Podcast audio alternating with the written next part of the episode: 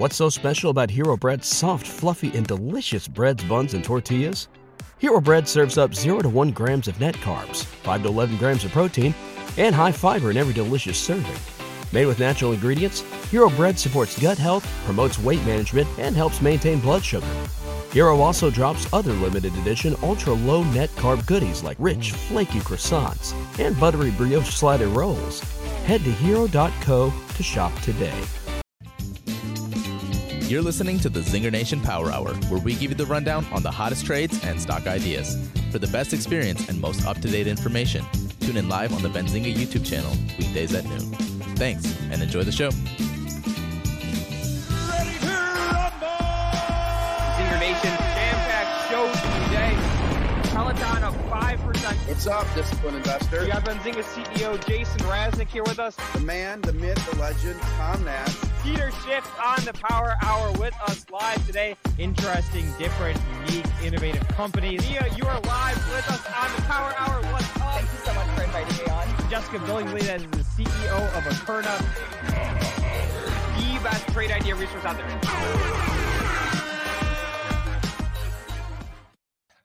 What's up, everybody? Happy Monday! We made it. Made it through the weekend. Back at it another week.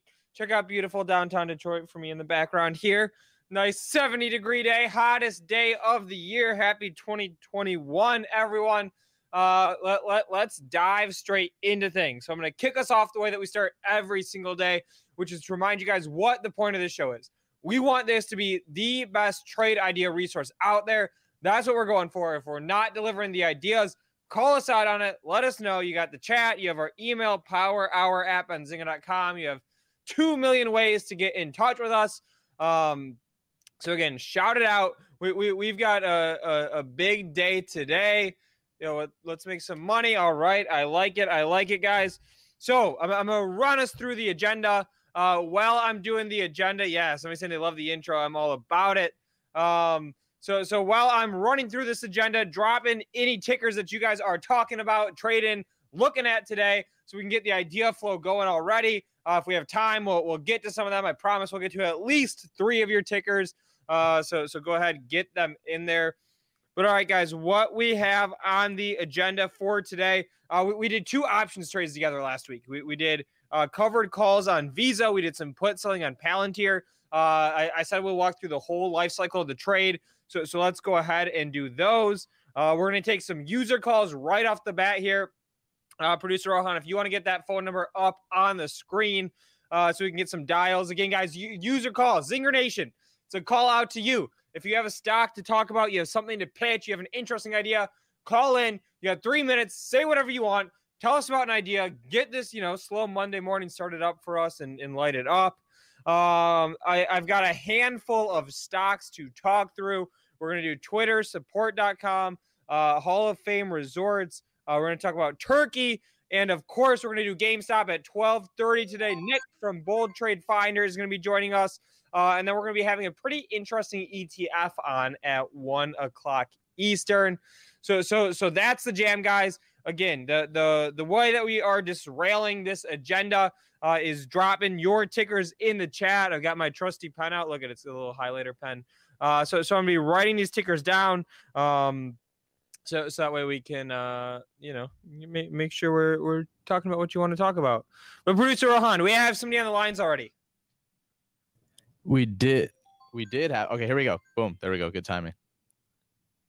Hello.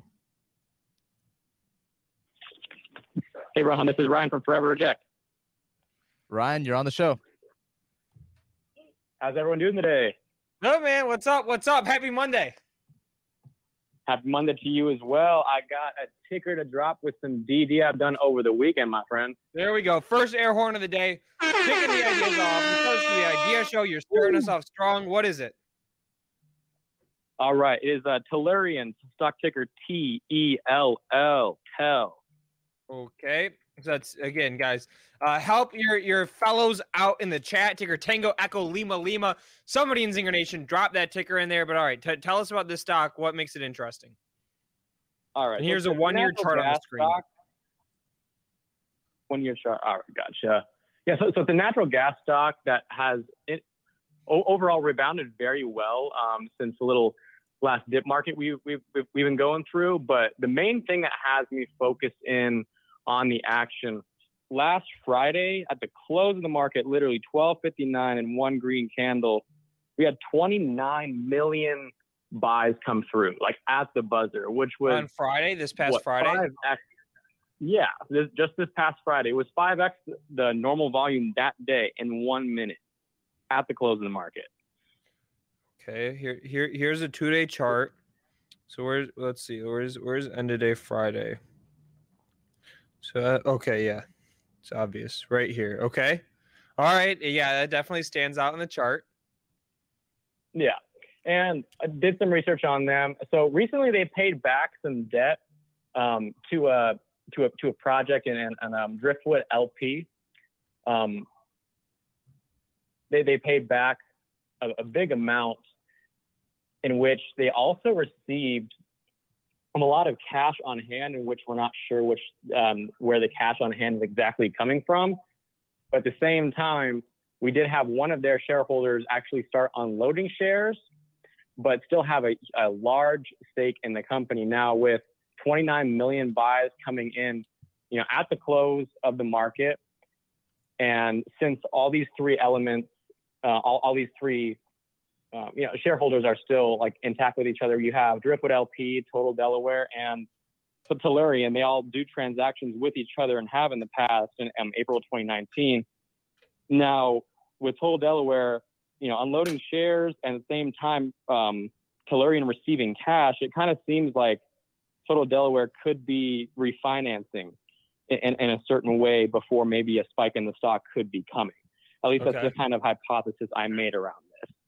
Um, you know, they, out of out of nowhere, Tellurian gets a lot of money to pay back Driftwood LP, and you have Total Delaware, you know, st- still in good, very good relationship with the company, yet selling off a little bit of shares. So I'm not sure where this huge buy is coming from, but it, it, sounds like a little bit of refinancing to me from what I've looked into. So that makes me pretty bullish on it at the moment since um, I'm hearing this Driftwood LP project is um, going to be a go soon, hopefully in uh, in Houston, Texas, an oil okay. project.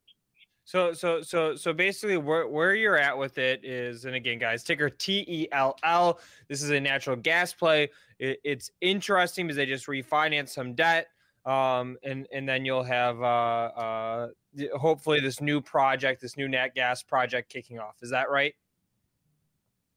Yes, exactly. So um, you know, with, with all the three you know kind of mini catalysts at hand, I think it's something to look into um, very soon. And and in general, I've been playing this stock um, since it rebounded really well around 230s to 240s and did hit um, around three dollars at one point. So it's already been working out very well on the weekly chart for me. And, you know, even compared to the other oil stocks I follow, this has been the consistent gainer of them all. You know, even when you compare it to, um, you know, kind of kind of more smaller cap stocks that like to pop off with oil news, such as Camber Energy, CEI, um, Houston American, HUSA. Um, those kind of fall by the wayside a little bit. When Tell, it has been just consistent for me um, within the last three to four weeks. So I like the movement overall. You know, when the oil market is kind of unsure in general, I like when one stock can really outperform the rest. And, you know, with the growing news, I think it's something to definitely keep in mind for everyone listening. Awesome. And reminder, everyone, smash that like button, share the stream. A uh, cu- couple comments for you, Ryan, out of the chat. Uh, we, we got some folks saying that, that that big spike up, that that trade in shares was probably due to options expiration on Friday which, which may make sense. Uh, and we've got a handful of people saying that that the chart looks great. Um, so so so there's the deal there. And of course, guys, we're gonna throw this one out to Zinger Nation. If you if you like the stock, hit one. If not, hit two. If you're on the sidelines, hit three. Let, let, us get some feedback again. Let's let's rally the troops. Let's rally up Zinger Nation. Get some of that idea flow going. Um, and, and Ryan, any final words of wisdom for us? No, pr- appreciate the appreciate the advice from everyone, and uh, hope everyone has a green week. Thank you so much, Luke and Rohan. Woo! I love it. There we go, hitting that cash register. There it is. Uh, first idea, and and and producer Rohan, why, why don't you throw that number back up there? Let, us get one more idea from the crowd. What while you're doing that, um, let, us bring out some, some of these tickers on my list. Uh, just some real quick ones. Ticker TUR. Here, here's a one-year chart. This is the the ETF for the country of Turkey. Uh, check it out, down 20% today for the third time. Third time, president. We're using president loosely. Uh, Erdogan fired the head of their central bank. Currency in free fall. stocks in free fall. There's a few of those stocks that are listed on the U.S. Um, so, you know, be be careful there with Turkey. I actually thought about doing some bottom picking on this one earlier this morning. Uh, I I chose not to, um, just because I don't know. Ge- geopolitically, there, there's a lot that I don't understand. The thesis for doing some bottom picking basically is okay, if, if, he fired the head of the central bank and is going to be installing somebody that he likes, is going to be doing uh, policies which are more favorable for the economy, that that that should be a boom for for Turkish for Turkish stocks in general. Um, so so so that was sort of my thought on uh, you know, potentially bottom picking some of those because I'm still sort of hanging out in this risk off stance and will be at least until we, we see SPY get to 400. Um, I'm not hitting it, but but there's another idea if that's interesting to somebody. And, and producer Rohan, we, we, we got a zinger? We have a zinger on the stream. Cody, go ahead. Hey Luke, how's it going, buddy? Good man. Welcome to the Power Hour. Thank you, sir. Thank you, sir. So I got one that I, I recently came into. It's kind of interesting. Uh, it's it's a OTC, so that kind of threw me off a little bit. But the float is just so low, and the market uh, cap is still really low. It's called TAPM. PAPM. So I think wait, wait, wait. PA. Still maybe in the beginning stages. Wait, wait. G- give me another ticker, or say it again. Uh, T A P M. Oh, T. So okay. Got, uh, okay, so it's Tango Alpha Papa Mike. So somebody in Zinger Nation drop drop that ticker in there. All right. So so so so tell us about this one. Uh, I've got a two day chart up here on the screen. Uh, really really small stock, guys. So so I'm not going out and endorsing this one in, in any way, shape, or form. But but Cody, give give give us your rundown on it. So I, I, was looking into it. Um, they they do apps. They have apps that are selling on the Android market and the uh, Apple market. Um, and they're you know one of them they're basically casino apps. Um, but what caught my interest was back in 2018, they were in uh, the NFT market, and they are kind of reemerging in that. So I, Wait, so, so they were doing NFTs. Interesting. And look at this. They put out an NFT PR on the 15th of March. We've got it up on the screen here, their press release. Okay, keep going. So now it has a low of $2. So this is high risk. I'm, I'm not endorsing it. I was just bringing it to people's attention. Um, it, it being that it, it, I mean, I, I've been watching this for the last few days and we're talking a couple hundred shares. This thing will move two, $3. Um, and so it's just it's one to keep on your watch list. Um, with NFTs kind of reemerging and kind of coming in to play with cryptos, um, I found this one very very interesting. Um, yeah, just kind of want to throw it out there, man. Yeah, this is interesting, guys. All right, so so this is definitely an under the radar NFT stock, Cody.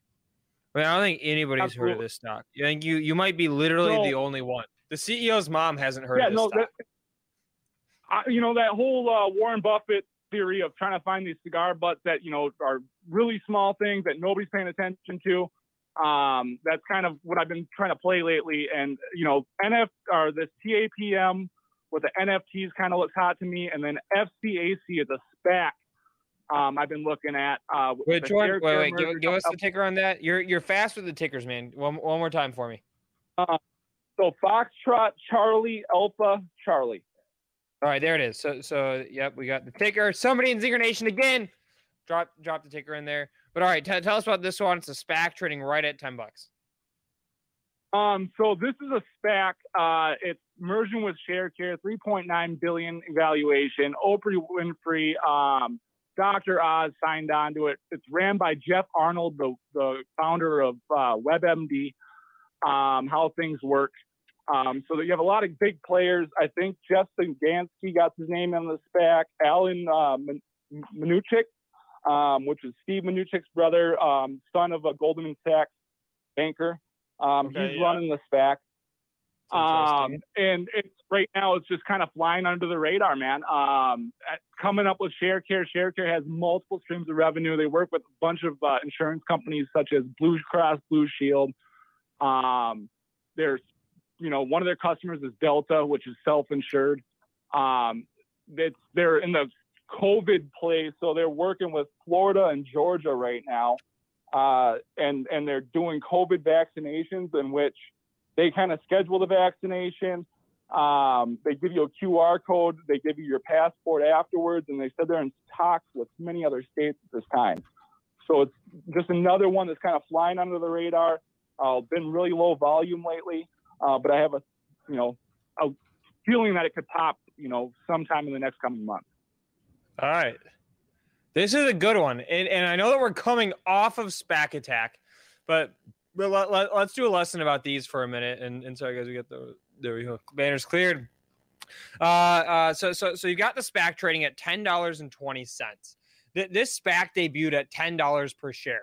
So, so your, your worst case scenario, if they don't do a deal, is that you get 10 bucks back.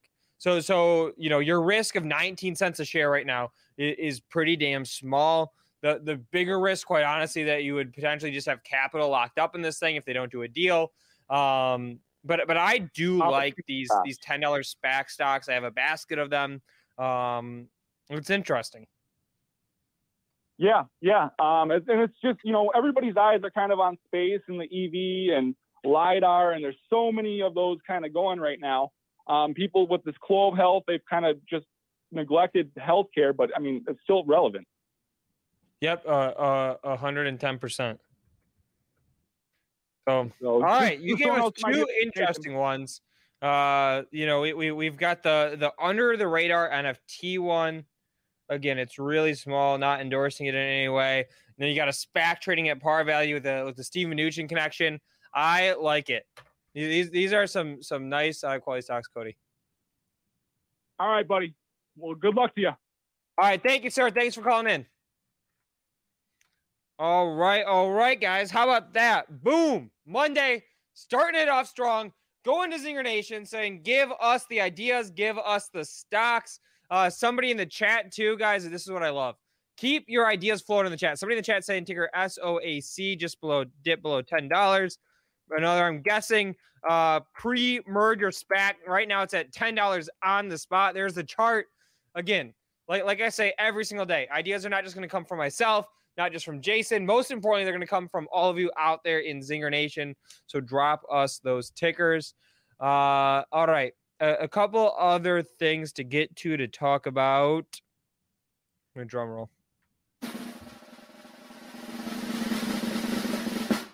All right, GameStop. Tomorrow is, in fact, GameStop Day. You've probably heard me say that before. Ticker GME, of course.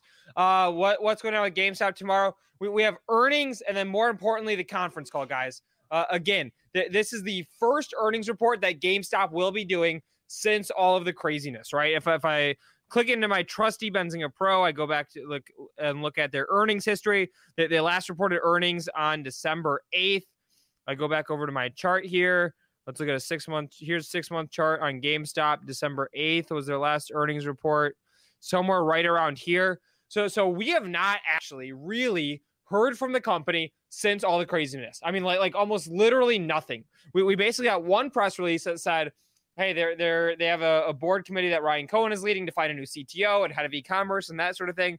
That's it. So, so tomorrow is the big day. We're, we're to get quarterly earnings results out of the company the period that they're going to be reporting earnings for is, is, November, December, and January. So, so it has the holiday months in there, plus the first bit of the craziness, right? So if we want to look at that craziness, uh, all right, here here on my chart, you see where my mouse is. I'll zoom it in for you. Uh, let's do this. All right, there we go. All right, so so where my mouse is, this is January 31st, right? So so so about the first half of the craziness, uh, uh, you know, where, where the stock was running uh, is going to be in that earnings report. So we're gonna get the numbers, but but more importantly, we're gonna have the conference call. and we, we want to hear what the company says about their future and their strategy on that conference call. We had Rod Alzmann, GMEDD.com, uh, on with us yesterday. Producer AB, let, us see if Rod is, is free to come back tomorrow and, and do a little bit of a preview with us uh, into the actual earnings report. But basically, what, what, what Rod was saying two weeks ago was uh, investors are going to want to see a very definite, defined plan of action. If GameStop delivers, here's how we're going to transform the company. Here's exactly how we're going to do it. Here's a timeline. That's good for the stock. If it's ambiguous, they don't address it at all, etc. We have trouble. All right, so, so, so there's a little bit of a preview. Again, earnings are coming out tomorrow after the close. So we'll have some time to talk about it tomorrow. Um, but but check this out. Uh, I actually was looking at the GameStop options chain. This is the live brokerage account. I was looking at the options chain uh, before the show started because I was thinking, you know, may, may, maybe I'll hit GameStop into uh into earnings, right? Maybe I'll hit some high flying calls, right? The stock's at like 195, 200 right now. Maybe I just will will grab some 300 calls that are expiring a month out, let them rip, see what happens. Uh and and then I got to the pricing check this out. Stock right now is trading at 192. That's the last print that we have here on Interactive Brokers. Um, I scroll scroll in my options chain, you know, 25 days out. Look at that. Okay. I, I go to the 300 strike calls. $3,000, guys. $3,000 a contract right? Look at they're they're they're trading at, at almost 30 bucks per contract. We know each contract represents 100 shares. So so so it's about 3 grand to get this action on GameStop. So so your break even, right? So so if you buy these calls, your break even is that GameStop has to get to 330 bucks a share. And you're staking $3,000 of capital per contract in order to do this. So so when I saw those prices, I was a little bit disappointed. It's a little bit rich for my blood to, to want to go and hit those. I was hoping it was going to be like three bucks. I was thinking, okay, if it's three bucks, $300 risk, I'm going to hit that. Let's run up the GameStop. Uh, but it's, yeah, 300. That's rich for me. Um, so, so, so there's the deal, guys. Uh, I mean, let's look at the 60 days out. Let's see where these are. So, so if you want to go 60 days out, 300, oh my God, $45. $45. So your break even is 345 and you're staking 4500 bucks to, to see if it'll get there. That is pretty nuts. Uh, seems like a, somebody saying in the chat, seems like a good time to sell covered calls if you own the stock. 110%. Totally, totally spot on. Absolutely agree with that. Uh, if you own the stock, it's good to sell covered calls. Uh, if you like the stock, another thing, let, us look at this. Um, here, let's go back to our 30 days out if you like the stock, you, you want a, a little bit different of a way to get into it uh, than, than just buying shares outright, sell puts against it. So so so check this might actually be a trade for me. So so so check this out. If we want to sell puts against GameStop, right? We're, we're looking 25 days out on our option chain here. We'll, we'll, we'll get 32 bucks, let's say, for selling the contract. So so we we sell one contract uh, we, we get $3,200 credited to the account right away. And then the risk that we're taking on is that is that we may have to buy shares of GameStop for $150 a share sometime between now and the the basically April 16th, right? Between now and the next 25 days. If GameStop is above 150, but between now and April 16th, we keep the 3200 bucks, we run it up, throw it in the account, keep it there, happy on the next trade. Uh, if GameStop drops below 150, let's say it goes to 100, we're forced to buy shares at 150. If it goes to 50, you're getting absolutely smoked on the stock.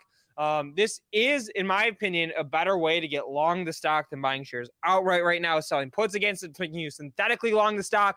Uh, so, so if somebody uh, you know wants to to get some action on GameStop into earnings, that's the way to do it. But guys, I I, I have a secret I've got something going on for us. We're all going to get a little bit of GameStop action into earnings. Uh, but before I get to that, before I tell us how we're all about to get some of that GameStop earnings action, some of that GameStop earnings love, I'm going to make the ask.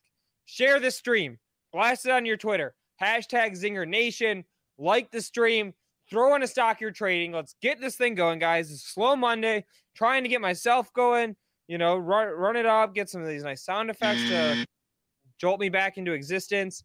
Um, and and without further ado, producer Rohan, can we roll the video for our chat challenge? Zinger Nation is going head to head to head to head to head every single week. What is the best performing stock of the week? All right, guys, you heard it. You heard it. You heard it. There's the video. It is time for our weekly chat challenge. We're gonna have some fun this week. Last week we said what is the worst performing stock of the week gonna be? Uh, I Rohan, what what was the final winner? You did it. Was it GameStop or was it Plug Power? I saw somebody in the chat asking earlier. It definitely wasn't me who did it. It might All have right. been Bree. All right, all right. Chat. Tell somebody Google this or, or pull up a chart. Tell me what had a worse percentage performance last week, GameStop or Plug Power. Uh, we we we gotta know so we can get last week's chat challenge wrapped up. This week, the the the question that we are asking the crew. I'm about to drop this link in the chat. I'm going to spam it in there a ton of times.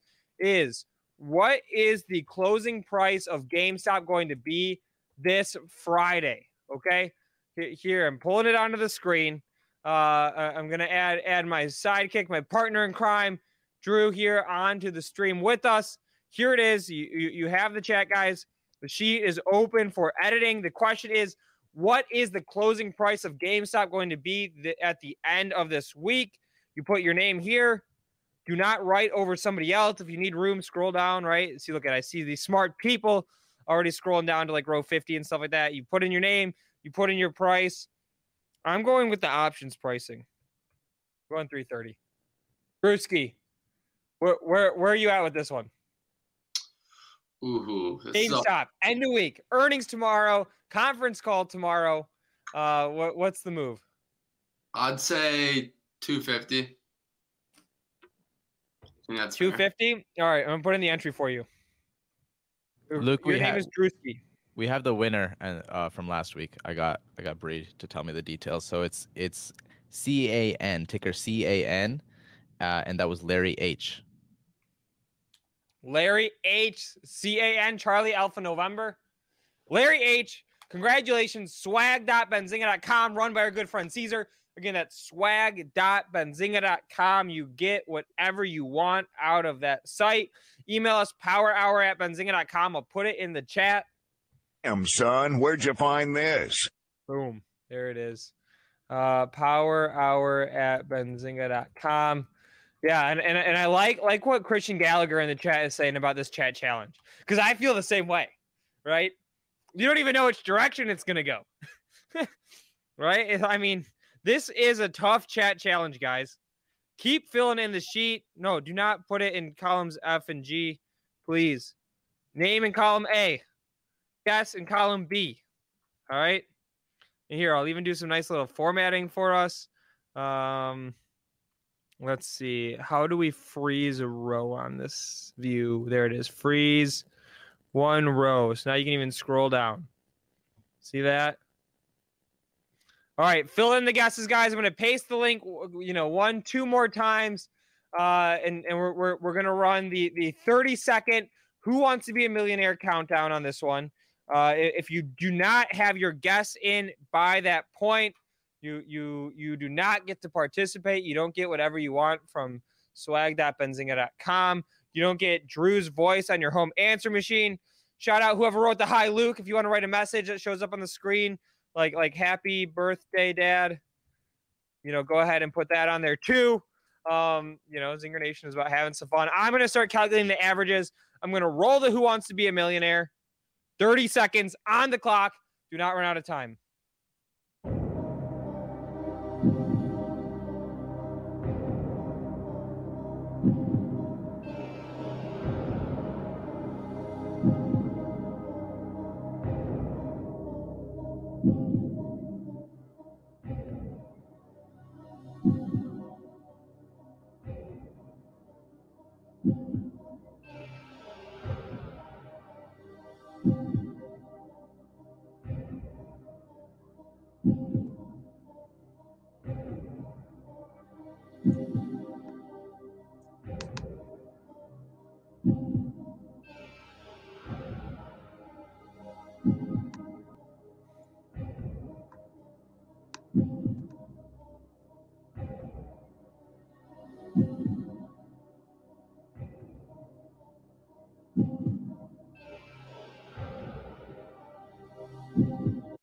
Boom. There it is, Drew.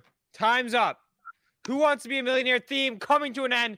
Again, guys, share this stream, like this stream, get your votes in there. Uh, let, let, let's see how many votes we have.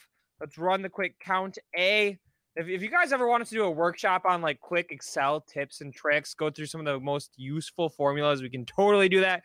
Count A is how you count the number of cells in a range which are not blank. 54 guesses so far. I see some stragglers, 34 stragglers still on the sheet. We're, we're about to close it up. Um, but all right, Drew, get get give me give me your hot take reaction uh, on the the the the max, min, average, and median. I think the max is actually a little bit lower than I expected. Like we've seen this thing go, you know, 480, almost 500. So, you know, something that high honestly would not surprise me. Min of 48, come on, like I, I, I don't think that's gonna happen. You know, this would have to be really horrible earnings. And I don't even think anyone really cares about what EPS or revenue is gonna be at all. Average seems about what you know share price has been trading at for the last week or whatnot. So nothing too crazy there. Who put this gas and call and sell A one? Whoever did that is an, is sort of an asshole. Um, but all right. Um, so so so here here yeah, I'm in line with you. I think that all of these are very realistic. Like normally you'll get like like a min price of like one dollar. Somebody just screwing around. I think that all of these are are very realistic guesses. Again, guys, the question of the week, if you're just joining us, what is the GME price going to be at the end of the week? That's what we're asking. Uh, median of the group 186, uh, max 369.69. Shout out you using my favorite number in there a couple times. Um, and then min 48 bucks down there. Uh, and, and, guys, if, if you're just joining us, you don't know what's up on the agenda today. We're about to go to our good friend Nick from Bull Trade Finder. He's going to take us through some trade setups because this is the trade idea show. Um, we already got uh, three calls. Drew, Drew, you missed it. We had three people, three members of Zinger Nation call in pitch of stocks. Did ticker FCAC, ticker TAPM, ticker TELL. Um, we talked about TUR. We talked about GameStop now. Uh, so we're going to have Nick from Bull Trade Finder join us. I'm going to do an update on my options trades in both Visa and Palantir. Um, and then if we have time, we're going to keep running. I've got eight other stocks to talk about written down from all of you out there in the chat. So stay tuned. We'll, we'll try to get to them. But but let's see see what, what Nick over here, our good friend at Bull Trade Finder, thinks of, of this GME action. Nick, what's up, man? Hey, what's up, guys? All right, GameStop earnings tomorrow, conference call tomorrow. We haven't heard from the company since the stock went from like eight bucks to 500 bucks. Where are you at with it? Ticker HOFV. We're absolutely 110% going to cover that, by the way. Um, and, and, I'll give you some opinions there. But Nick, yeah, where are you at? So, I mean, honestly, you know, like I, I, I agree. Uh, I don't think it really matters about the earnings, but you definitely are going to see a decent sized move, uh, whichever way you know they really decide to take it. Um, truly, I mean, let me look at the chart. Give me one second here. Because I think it's been up here for a while now. Um, I mean, good news is it's at a fib level. Um, but I, I definitely think, I mean, obviously there's more downside than upside here, in my opinion, um, as well as many others. I think can't say that. Somebody's about to get doxxed. It's not me. I tried to buy calls in this thing. How, how, Nick, Nick, let me ask you this: how, how, yeah. how, much do you think stocks at 195? How much yeah. do you think the the the monthly sort of 25 days out? Drew, you got to guess this one too. Okay, 25 days out, 300 strike calls are. What they're going to be or what they are now? What they are right now. We just looked at it on the show. I'll pull uh, it back up in a second here after you guess. Drew, you got to throw out your guess in too. The 20 range or 30 range. All right, pick one. 20s or 30s? I'll say uh I'll say 30s. All right. Drew, where are you at? I instantly thought of 20. 20 bucks. Hmm. 20 bucks? $30. That's right.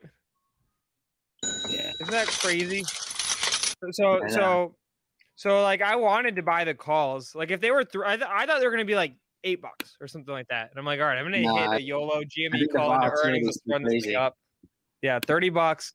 Uh, if if somebody does want to get long the stock, um, look at this. You can sell the 150 puts against stocks at 195 right now for 32 bucks. Mhm. So that gives you a decent amount of downside to go. So so so so I I sort of like that one. Um, I I may do that tomorrow. We'll see. We'll see how the stock is moving into the earnings report. Again, I I'd like to to hit it. Uh, and all right, we'll we'll close this this GME challenge in a second here. Got one last zinger saying they're not at a computer. Needed me to put it in for them. I got you. It's Skew Boss at 329. All right, guys. And with that, let's see how many total entries we got. We're gonna close it up. Equals count A again. That's how you count the number of non-blank cells in a range. 67. Sharing settings. go into view only. Da, da, da, da. Done. All right. There it is. We'll be checking in every day. Hit subscribe. If you're not in the stream yet, hit subscribe. We'll come back. We'll check it out. Um, uh, and somebody's saying that we have a warning on the, the video on YouTube. Okay, that's sort of funny. Let's see this. COVID nineteen warning. Oh, that's hilarious. Oh, yeah, you do. You guys do. I, I saw that too when I was looking at it. I didn't notice that. We got trumped, dude. Look at this. Benzinga Power Hour spreading false information about COVID vaccine. We're not. We're just talking about YOLO trading stocks. That's what we do on the Power Hour, okay? Um, so that's that's sort of funny. Speaking of which, speaking of which, did you gents see what uh, Trump said yesterday? Uh, no, what he say? He's coming back with his own social platform. Oh, actually, no, I did see that. I did see that. I so, did so see here, that. yeah, here, here's our one day chart of Twitter down two percent on a day when I think Spy is up. Is Spy still up? Yeah. So check this out. We got a day where Spy is up a percent. Uh, tri- triple Q's up two percent, Mhm. and you've got Twitter down two percent. So, so if you look at at the Yeah. triple Q's, you look at Twitter, it's like a four percent delta move right there. Uh, Trump is coming after him. We'll see if anything materializes. Yeah. But all right, I, Nick. I Go saw that.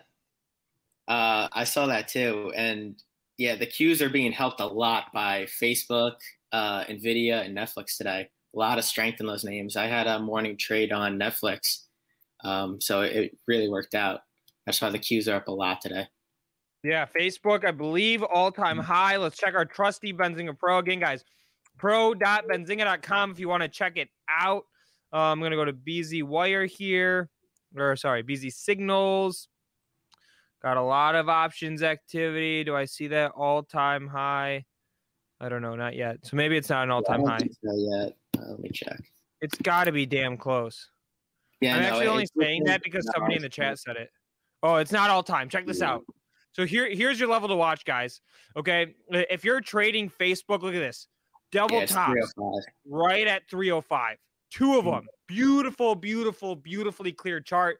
If, if you guys saw us nail chart Torchlight literally at the penny last week, this is the exact same setup that we're looking at for Torchlight. Um, we, we see we got stopped right here before. We're, we're moving above it right now, like right around 298. 305, that's the next level. We're either going to get rejected there or, or we may have some room to move higher. So, all right, Nick, the, the, you you ought to share your screen. You usually have some good charts for us. Yeah, uh, I don't remember that stock that I gave Jason last week, but it went up 70 cents and then his computer crashed. I know that worked out well for him. It was, uh, I can't remember the name, but I don't know if he sold it. Hopefully he did. It, it had a good move. Uh, let me bring up the chart. Let me see what we got here. Look at Hold this, Drew. Somebody in the chat throwing us some love. YouTube's warning can go to hell. All right, yeah, share your screen. I'm gonna take mine on. Let me off. look into it. All right, there it is. We have it. I don't know if you can make it any bigger. Probably Yep, not. yep, I can do that. Here, I can make it bigger too. All right, all Uh, right. tell ta- take us through saw. it. What you saw uh, that made you want to get into it, and then if you're out of it now, uh, what what you saw to make you get out. And funniest comment of the day so far, VS. All the smart money is moving out of Twitter and into Trump Social. That's a good one. Um, so I'll just go over my morning trade quickly, and then we'll go into possible trades that we could look at for the rest of the day. All right, let's do it. Let's do it. Take take us through it. You and Drew. Uh, by the way, is this good? Is the screen like big enough? Yes. If if well, let's ask Zinger Nation guys. If the screen is big enough, drop that one in the chat. If not, drop the two. Um. Oh God, what are you doing? Sorry, we sorry. just got in, incepted. Right, there you go. I'll you tell go. you if they say that it's too small. I'll let you know. That's what me and Drew are here for. Okay. All right. Um, All right, so take us through the setup. Yeah, so as you could see, the strength at the open, um, I rece- I actually got in on a round the 523 level. So it was actually the start of this, like I guess you could consider it, I guess, a mini flag or just mini consolidation period uh, before the next move. Um, I got in like right around 522 and went with the weekly March 26th 525 contracts. And I saw resistance around the 527 to 530 area. And um, once we kind of got into this, I sold around just around 528, 529 in the middle of that uh, 527 to 530 um, and took profits there. Ever since then, it's kind of been just flat, possibly flagging. Um, and other names have taken over the strength um, since the morning, such as Facebook, even Apple, and Nvidia, which has done really good as well. Um, this is what you know a lot of people should be focusing on if they're day trading options is basically just finding the names for strength watch the morning um, see how they react off the first dip or so and then you know take a small entry and ride it up. For example look at nvidia today you know same thing. Just a morning nice morning gap up took a little dip and then just literally went straight up from there over like 15 points so that's you know a good thing to do uh, for day trading options. And that's definitely one thing that could help you become a better trader and trying to uh, see these uh, patterns a bit more. Um, another thing that I just want to share about uh, to everyone is with something that I'm implementing to everyone on Twitter, everyone you know on all social media as as much as I can is when you have profits like these, because I've seen a lot of people uh, recently, you know, lose a decent amount of their accounts you know, on these dips, on these sideways movements. Um, so, for example, the Netflix trade this morning, um, I made around three thousand dollars, which is a good trade. It was around 33, 35 percent. Um, I took out around three hundred dollars in profit, which is around ten percent, and transfer, transferred that back to my uh, bank account. Um, I think this is a good strategy for many people to implement to preserve cash going forward into these markets. Um, and even when the markets are good, you know, it's just a good thing to do. You could do it daily, you could do it weekly. You know, just take five to ten percent of trade or five to ten percent of your profits weekly, so that you're preserving capital. So that you know, if a downfall or drawdown happens again, you know, you're not out of the game. You're not, you know, hurt in a big way. It's just another way to preserve that capital. Um, other than that, let's get into some trades. Yeah, and, and Nick, but before we do that, Yeah. can, we, can we pull one out of the chat from Zinger Nation? Yeah. They've asked about the ticker like 18 times. The ticker is AMAT, A M A T. Can you give us some thoughts on that? I'll, I'll try to give some thoughts if I have any in, in Soul Drewski. Yep. Uh, so the five minute looks pretty strong. It looks like it's from the open has been very good. Okay, and when you say Uh, five minute, that's yeah. that's guys. Each candle, each red and green candle there represents five minutes of time. Uh, let's see. Just gonna play around with this for a second. Uh, so definitely could see like a top over here. Oh, hold on. Let me fix that. Pull this up on mine too. Yeah, and guys, so so so check this out here. I'm gonna take the screen share over for a second. Uh, so so this is my trusty Benzinga Pro. I'll throw you a couple zooms. Uh, check this out. When, when whenever we have a stock that's making an abnormal new move, Benzinga Pro says right at the top what's going on, so you can quickly see like, hey, if there's news, here's what the catalyst is. Uh, I'll read it out for for Applied Materials ticker AMAT really quick. Uh, Applied Materials shares are trading higher after the company provided an update on the Yeah. Kokusai Electric acquisition agreement and reported the board of directors approved a new $7.5 billion buyback authorization. Huge $7.5 billion buyback. Uh, let's see, market cap of the stock, 108 billion. So that is absolutely material. Uh, somebody in the chat saying, what does that buyback mean? So, so, so let's answer that question really quick. So, so basically, we, we have this stock, right? They, they have, I don't know, let's say as an example, uh, 100 million shares outstanding. Okay. 100 million shares that can be owned by everybody across the board the insiders, the institutions, the retail, etc.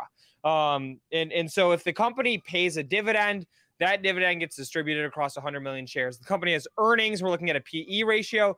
That's that's distributed across the 100 million shares. Okay, so so when a company buys back shares, it, it means that, that they're going to take those shares, cancel them. So instead of there being, let's say, uh, a uh, hundred million, maybe now there's uh, uh, 80 million as an example, right? So that means when, when they pay that dividend, instead of it being spread out 100 million times, being spread out 80 million times. So so so there's more per share. Uh, so so so typically buybacks are a good thing.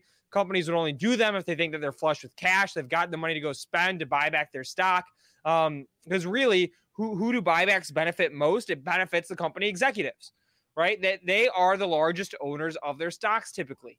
Uh, and and so so they're the executives are saying, hey, as a, a top shareholder of this stock, I think we should go buy them back. It's going to help me. It's going to help all of my fellow shareholders. Uh, so so that's what a buyback is. Um, and all right, Nick, I'll, I'll, I'll let you you keep going with your thought on the stock. Yeah, no, no. Uh, I, yeah, the buyback is very good. Um, recently, they just brought that back. If I'm correct, uh, they paused it for a couple months. Uh, can nice any of you COVID pause, that? maybe? Yeah, yeah. I, I, I don't know for sure. I think they did uh, pause it, but uh, other than that, you know, truly the chart looks good. There's a lot of volume support in this area. And as you can see, there's a lot of openings and closings in this area. So there is support.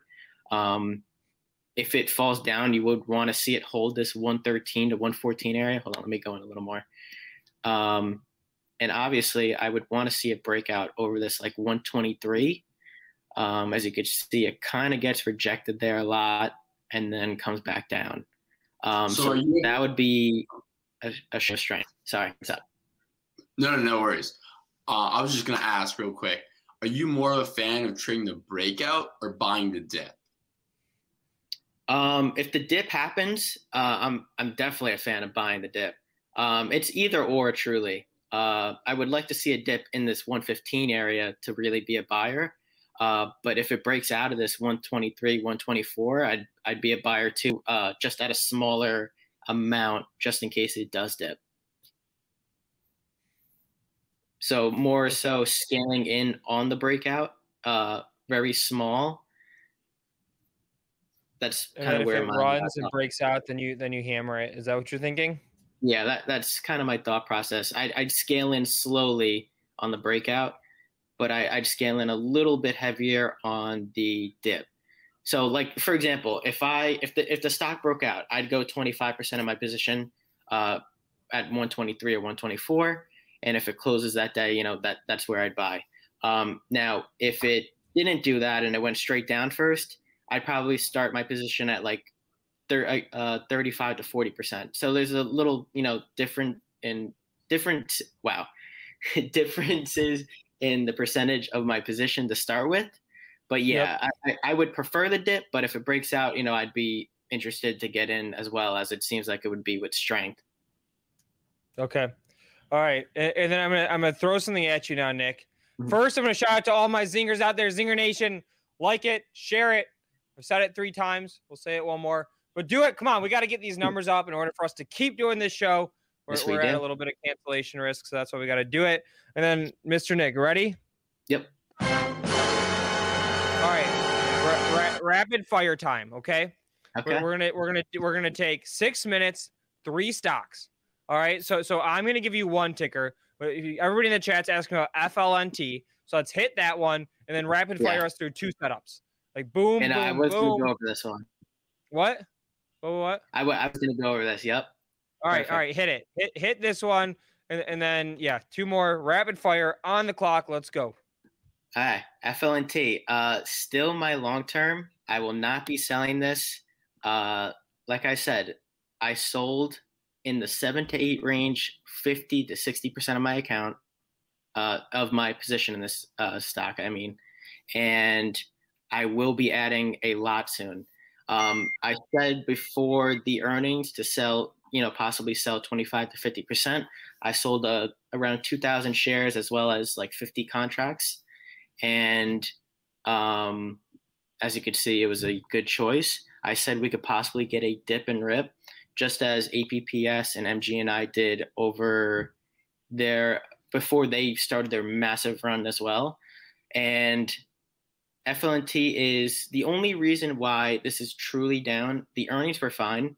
Um, it was the guidance for the next quarter, which is quarter one, where the CEO stated they would probably receive a hit into the 7 to 10% range in revenue growth just for this quarter because they are transitioning into focusing on the big five new clients that they just received in the past quarter, which was quarter four that they just reported on.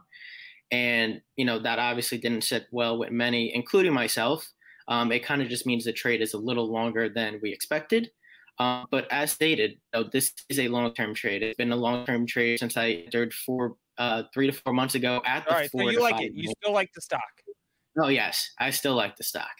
All right, so so there's I that do. one. Hit, hit us two more setups. Give us two Uh, two hot ones.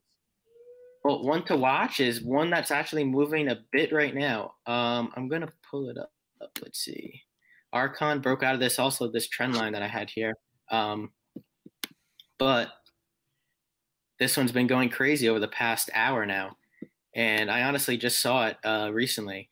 So this is one that could definitely move fast. It's definitely one to be careful of. You could possibly draw something here. Um, hold on one second. Let me see. Could possibly draw the. No, I'm not going to do that. I mean, you could kind of see something like that. you know, this. Is- R C O N. yeah. Okay. So so This so in order to get long this one, do you want to see it bounce off of that bottom support there, or what are you for? Uh, if it could get there, yes. If it could get there. If not, it could possibly bounce in this 475 to 480 range. Um, I'm not sure why it's up. I'm going to see if there's news. Um, but it seems like it might just be running on volume and uh, technicals. Uh, and this one does move a lot and quickly. So it could be a, a good scalp trade to watch for the rest of the day and going in and out um, for 10 to 20 cents in here and there. And it doesn't seem like there's any news that I'm looking at now. Uh, but, you know, getting into this range 470 could be a possible good dip entry since we fell from the 510 range and a high of like 515. So possibly get a second run um, within a short amount of time. So, you know, entry could be 470, possibly 4, 460 to 470. So we'll give a 10 cent range. And stop loss would be around 440, 445. So stop loss is 445, entry is 460 to 470. Uh, the ticker is RCON, and profit would be possibly 485 to 490. So everything right, us one more. Said- one more. Yep. Everything I just said on that one is basically like a 15 cent range up and down from the entry. All right, guys. And again, if you're just joining us, we hit the dun dun dun. Stocks. He likes FLNT. He likes RCON. I'll drop those tickers in the chat and, and give us the third one, sir. This one's not good. Let's see. Hmm. Trying to look here. Trying to look at these top movers. This is what I really like to see. Um, things with strength, things with the most volume. All right, all right. Uh, could possibly look at this, but looks like the volume's pretty low. Uh, one moment. All right. If you, if you, you don't have this one, I'm gonna give Yeah. pass it to Drew. Drew will give Yeah, us no, our last rapid pass it to fire Drew. stock. What? You can pass it. All right, Drew. Rapid fire stock. What is it? Rapid fire stock. If not, I got tickers for days. have Come to on, guys. go with Enphase Energy. This thing has been on a dip for a while. Love me some solar stocks, you know, next gen stocks, the future stocks, maybe five. There's a one year chart of it on the screen.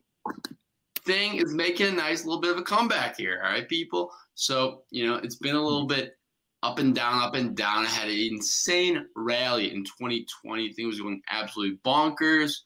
Tech pulled back. This thing, it needed to pull back for sure. But I really think that this company is going to continue to kill it. And, you know, just keeps on going up. Boom. There we have it. Rapid fire round. You you you got Nick Bull Trade Finder. He likes FLNT. Uh, he also likes RCON. And then Drewski with the third pick, rounding us out, ticker ENPH Enphase Energy. Mm-hmm. Boom. There it is. All right. All right. There we go, guys. Um, all right. Any final words of wisdom? If if not, Yeah, uh, I got one. I've got two tickers to hit before our next guest in a minute here. Uh, I got a quick one, Luke. Uh, right. It's one that we talked about on the last show, uh, ZDGE. Um, I talked about an entry with you and Jason at around the 1350 range. Um, and since then, it did hit that range. It actually even went a little lower into the 1250s. And today it hit a high of 1680. So just in a few days, you could have got a basically a two to three dollar trade uh, and that one worked out well. And that one, you know, could be good longer term, but I would only add on dips from here. All right, there we go. All right, guys, we'll we'll, we'll drop the link to, to hear more from Nick in the chat. Thank you, sir, for joining us, throwing us tickers. There's four of them for us. You also gave us the the uh, analysis on AMAT out of the chat, out of Zinger Nation, representing for you guys. So so I appreciate you coming and hanging out with us. Yep. Thank you guys. All Thank right, you. all right. Take care. And I see What Mr. up, here. Nation family. How you Woo. be? How you guys be? How was your weekend? Um, I'm a little late to the uh, show today, or no, I'm two minutes early. I come on at one now, but uh, I've been working on some cool product stuff for you guys. You guys been emailing me and DMing me on Twitter. Wait about one more week until what I have to release for you guys. You guys will get excited. And I and I UPod. This is Jim Cramer's instant messenger name. Under promise and over deliver. And I'm UPodding you guys. I got some stuff. I got some stuff. But what I wanted to do, I wanted to buy $150,000 in stock for you guys and see some nice fun movements in the market. But we have 601 people. I can't do it until we have 750 people. So if we're going to do that, you got to share and do all that stuff. I mean, I see some shows with 4,000 people. If I, I don't know if they're doing some hack or what have you, if you know someone, send them my number 248 766 0000. I'm ready to hire 248 766 0000. Whatever, whatever it takes. APPS, you sold too early, BNZMB. I'm happy to see that we got what's his name with us. Uh, I mean, what's his name? What's your name? Dys- dyslexic Invest is your new name? That's, Yeah. it. That's his new name, I guess. Twitter handle. All right. Shout out for all the dyslexic people. I like it. Yeah, tiny pie. You gotta like figure it out. Um, all right, so this is gonna be exciting. We got we got this guest coming on. We got a lot of stuff happening at one o'clock. We have a lot of stuff happening. My portfolio today, Luke. Are you up a lot today? Uh, so I got signed out on my desktop. I was about even earlier today when we started the show. Want me to share? Let's see. What am I up now? I'm up 150 bucks. It's pretty much flat. Yeah, let's see it. This is gonna be crazy. All right. Wh- while you're pulling that up, uh, I've got to call this one out. Saw this one in the chat ticker HOFV Hall of Eric. Fame Resorts. Where did you hear it first? Where? Zinger Nation Power Hour, baby. Look at the move in this stock. Here- Here's a five day chart. Stock broken out from 280 to $5. CEO on the show last week before the move. Stock is moving higher on, on some, some NFT chatter. Uh, you know, Benzinga News Desk, Benzinga Pro, pro.benzinga.com, uh, exclusive comments from the company on a potential move at NFTs. Basically said they, they're aware of them, they're looking into it. But check out this move, guys. We literally had the CEO on the show last week. Stock has doubled since then. Uh, so so if if you miss this show, I, I hope you're really rich. It means you have so much money that you don't care about hitting these hundred percent baggers. All right, here we go. Here we go. Let me give you a little update. Here's me. Here's what I got going today, Lukey. I got uh Tesla. We're up. Look at that in your portfolio, HOFV, four thousand shares. You've doubled your money on that trade, Mr. Raznick. Yes, sir. Up four thousand bucks today.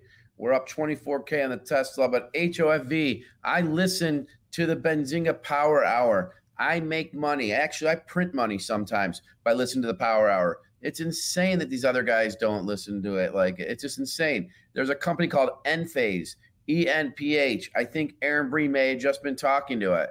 I think he may have just been talking about it. And look, I own it. And this is just in one of my accounts. I have other accounts. Oh, they're giving me a light here. I see. I see what they're doing. VISL, ZDGE. They were on our show. I mean, look at this. Just by listening to the freaking Power Hour, I do nothing else, guys. I listen to the Power Hour. I literally do nothing else. Look at my account. Leslie's. Yeah, that's going to be a long one. Work. That's, you know, MGNI, Magnite. I mean, EXPI, we had the CEO on tap, um, Leslie's, and now we're gonna get to some of the down ones for the day. Yeah, Um, we got some some awesome love in the chat. Basically saying they make so much money listening to the show. And I Eric saying sells options now. Let's do it. But you guys helped me so much. I used to just hold stocks, but now I make extra money selling options. Yeah, Eric, I got to do that too. I got to sell. Um, yeah, and yeah, we we hire every do we clubhouse rewind. Do we hire like people, dude. We hire everyone. There's about 120 people here. Um, we have shows um, hosted by every race, ethnicity. Like I said, when I started the company, I didn't know who anyone was. And like I said, I started the Detroit FinTech Association, uh, training uh, financial liter- teaching financial literacy in Detroit high schools. We hire every single person, people that want to impact the outcome. And if they don't, then we go in the schools and try to teach them. That's what we do. Okay. So take your hate and take it somewhere else because you won't win here. It's the one place you won't win. All right. Damn, I love reading all these. I mean, that's what Zinger Nation is all about. Here to make some money together. Um, so, Jason, for, first reaction, uh, you, you you've got uh, Ca- Cathie Wood, three thousand dollar, twenty twenty five Tesla price target. Where where are you at with it? I mean, we knew it was coming. So I, I like, I think that's why the increase, but we knew it was coming because on the Benzinga Raz report, we had Cathie Wood on and she said, I have a new price target for Tesla. So I was buying call options based on that. And now we're up 6.5%. This I- I- game, I, this I, game- go ahead. what? I was gonna say really quick. I ran a, a survey on Twitter this weekend. It said three thousand dollar twenty twenty five price target too high or too low. Almost exactly even. I just dropped the link in the chat. Fifty three percent of people said too high. Uh, Forty seven said too low. So so the the crowd is mixed on this one. Well, all I'm trying to say, Luke, is the game is not going to get easier than that. You listen to the Raz report. You have Cathie Wood on new price target. She's the most followed analyst in the history of analysts, and the stock was going to move. you she know, like, absolutely said that. And I saw so many chat members as soon as she said that said, "I'm getting into this thing." Easy. exactly. Um, Luke is the luckiest guy. He gets paid to make money buying and selling his own stocks with his boss too. um, That's true. yeah. Um, so uh, I think we have our I think we have our guest in the waiting room. Yep. Let's do you hit know it. how to, Do you know how to do it? I know how to do it. Do you know how to do it? I don't think you do. Oh yeah. Well, I know. watch this.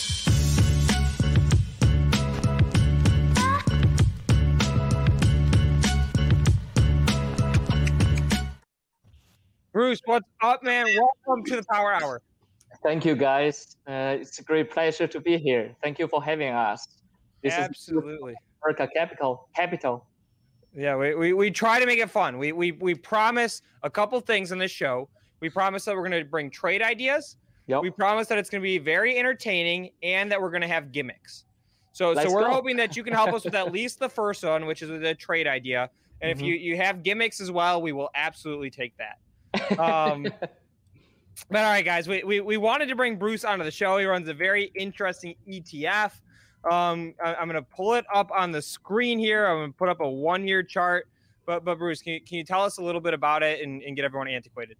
Okay, sure. And uh, actually, we thought about the idea almost like two years ago. Back then, a couple of friends, you know, uh, now partners, we were thinking, what's the next thing to invest?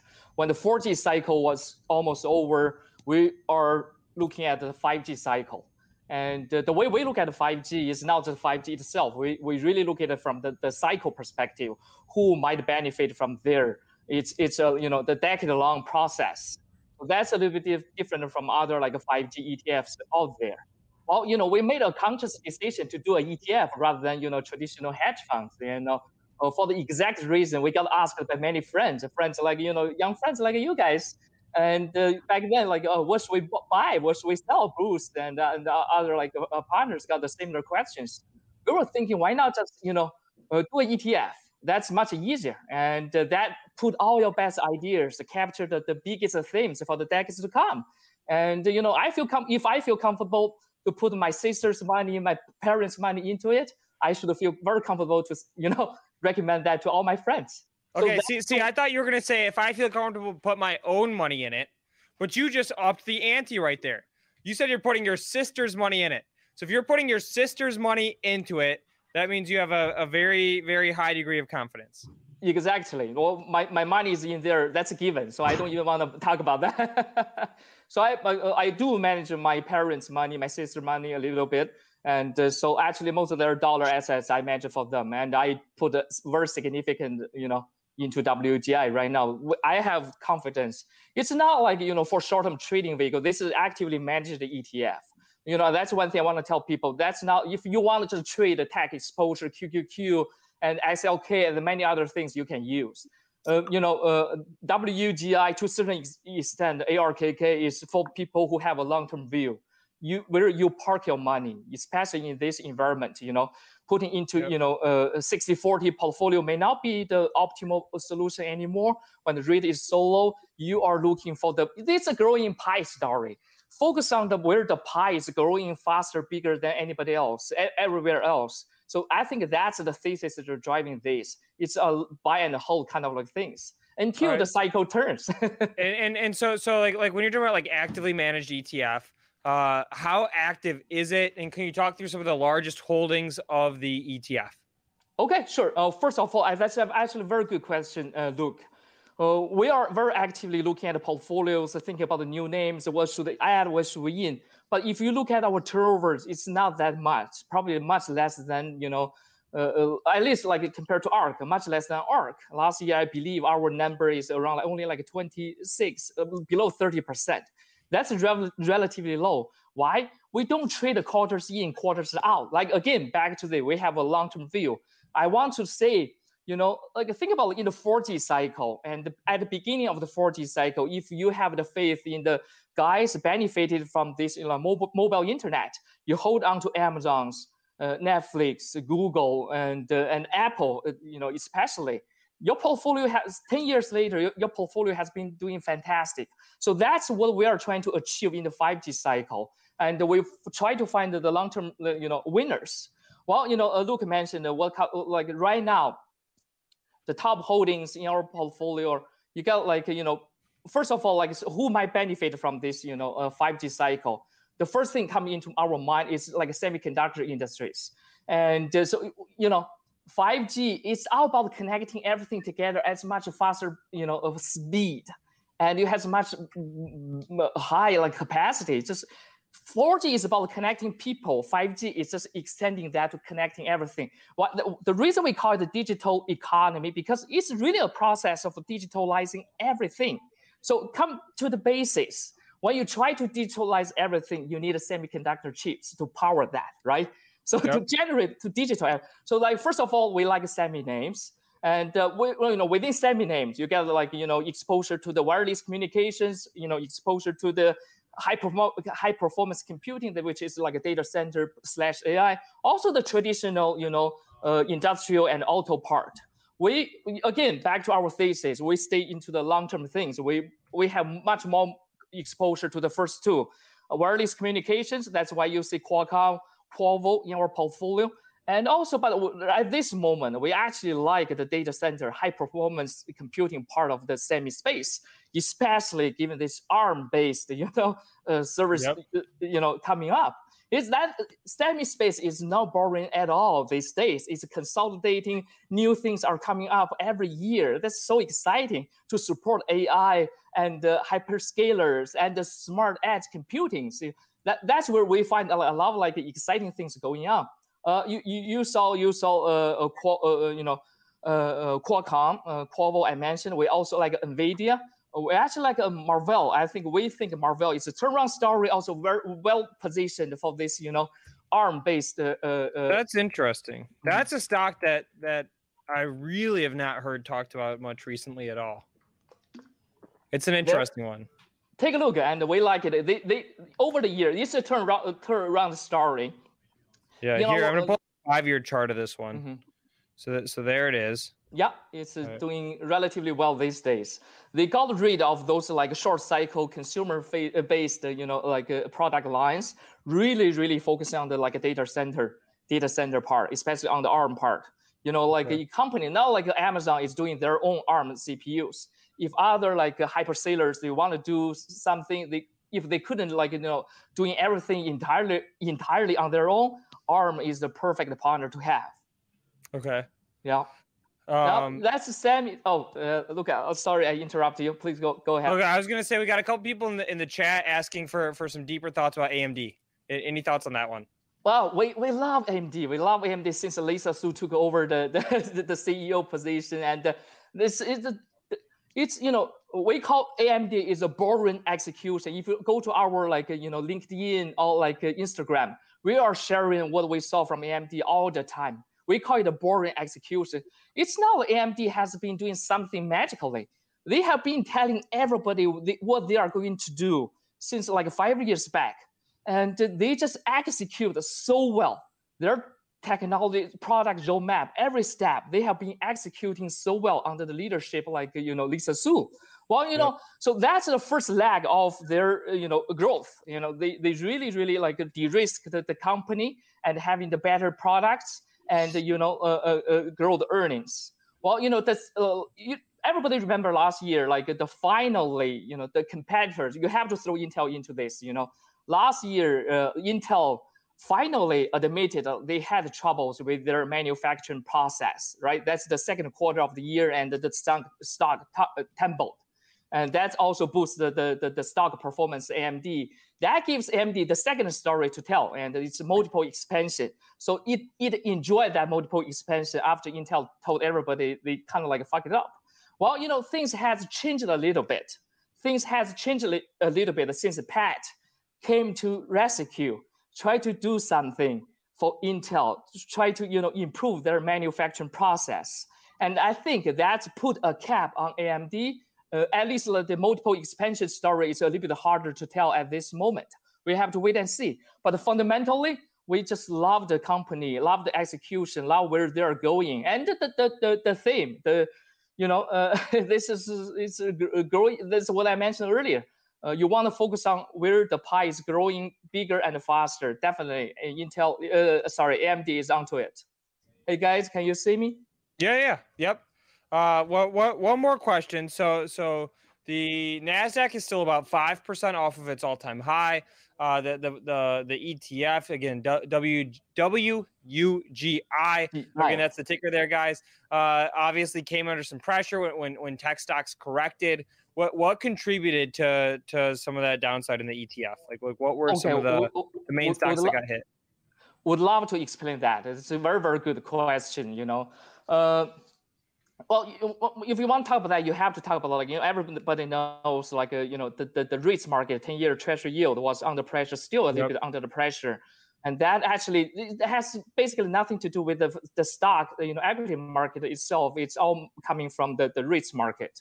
Uh, uh, first of all, this is, uh, you know, hyper growth portfolio to some extent. We like, you know, growthy names, you know, no doubt about that. Well, it comes with a cost. A certain name, at least on the surface, it looks expensive. If you look at the, the, the traditional value metrics, valuation metrics, well, although we disagree, you know, mm, uh, uh, it looks expensive, but if you know the business well, they are not that expensive at all. Some of them are actually very cheap, given the potential we might be able to achieve.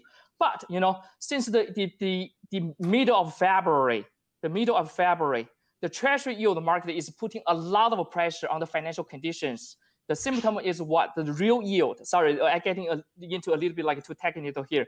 The real yield is rising really, really fast. It was around like negative 80 bips to negative 100 bips, which was supporting the valuation and the growth stocks. Why? You know, when you have lower real yield and the, you know n- n- y- market are willing to give like you know uh, uh, companies like a higher valuation. Also, you know that supports you know hyper growth names because they are all long duration assets. Most of their values are like coming from the term value, what they can deliver five, ten years down the road. They are very sensitive to the, the change of the yep. real yield. Well, real yield is rising so fast that's put a lot of pressure on those stocks. Market were in the mode of you know shooting first, ask the questions later. I think that contributed to a lot of like names, no matter your good names or bad names. If you're in the growth camp, if you are in the you know expensive stocks camp, you get killed first. And then you know I think we're getting to the the the, the step. Uh, market starts asking the questions. Well, I think the, the the good ones, the ones that actually not that expensive, can deliver the, the growth they promised to the market, to the investors. They have the better chance to come back. Well, I do tell people, you know, I don't think the negative, uh, the real yield is gonna go back to the negative 100 bips. Probably we are gonna find the equilibrium around the negative 50 bips, which is supporting the, the, the valuation of the whole market, but just not as supportive as last year. So a lot of like dream stocks, you know, the price by dreams, and don't yep. give you a solid, you know, growth trajectory, and uh, uh not able to execute. Should be, you know, very careful with those names. Okay, and, and Bruce, let me ask you one more question. So, so are, are you the one who, who's managing the the ETF and doing the stock picking? Is are there other folks at the, at the company who are doing that, or or how does well, that process all work? That's also another good question. We have two research teams. One is in US, the other one is back in China. You look at our portfolios. We have actually pretty good like exposure to Chinese, Asian, you know, like Taiwan, Singapore. Like, so we want to be the the group, you know, it's a group of like five yeah. people now already.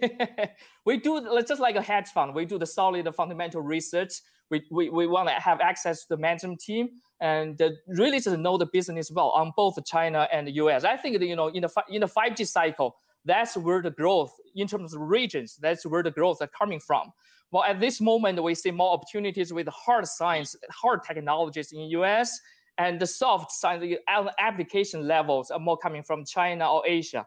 But that dynamic, dynamic might shift or change. We won't be the one being able to call it and capture that.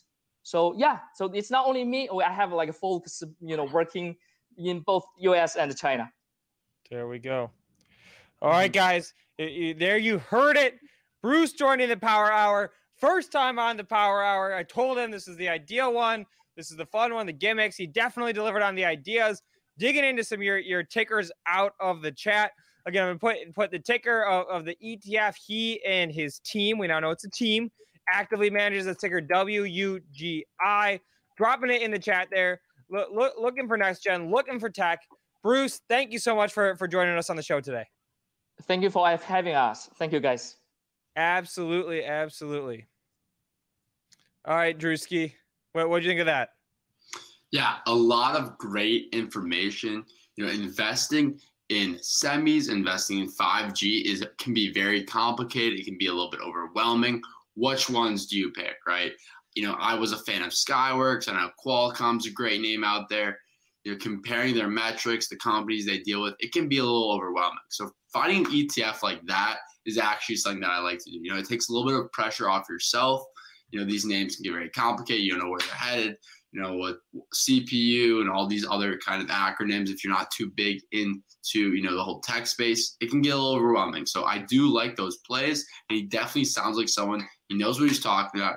He's got a team in the U.S. He's got a team in China. I yeah, think, I think that's well really covered. interesting. The the the sort of the, the geographical spread. Uh, and real quick, I see some people talking about CCL Carnival Cruise Lines in the chat.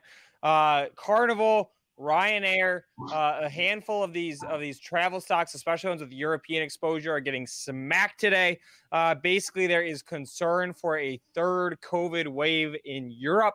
Uh, a lot of Europe hasn't gotten the, the same vaccine distribution that we've had. Israel's had. I think Israel led the world. I mean, they've been done vaccinating like three weeks ago. Um, but but but that's the the reason for the movement there. Uh, and and I've, I've got to bounce in a minute here, guys, but, but I'm going to spaz out one more time. Uh, and, and then we're, we're going to bring some more guests on to, to talk some more trade ideas, uh, some uh, swing setups, some technical setups, etc. But but my last time to spaz for the day, pulling it up. Drum roll on this one.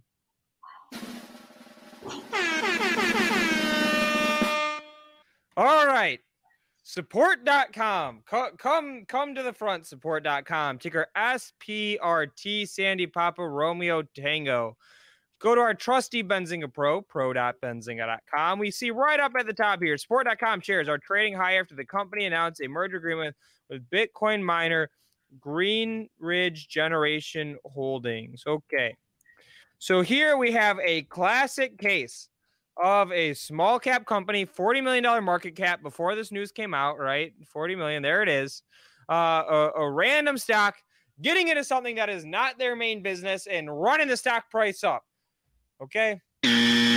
I do not buy these stocks. All right. Whenever you see, when we're about to see it for NFTs, we've already started. You've got more NFTs coming. You're going to have companies that, that make chemicals. You're going to have companies that, that are involved in industrials saying that they are now an NFT play. Whenever we have the new hot thing, crypto is still absolutely a hot thing. We get a wave of companies saying, hey, I am now officially in this thing. So buy my stock. That happened clearly with support.com today. It's working for them.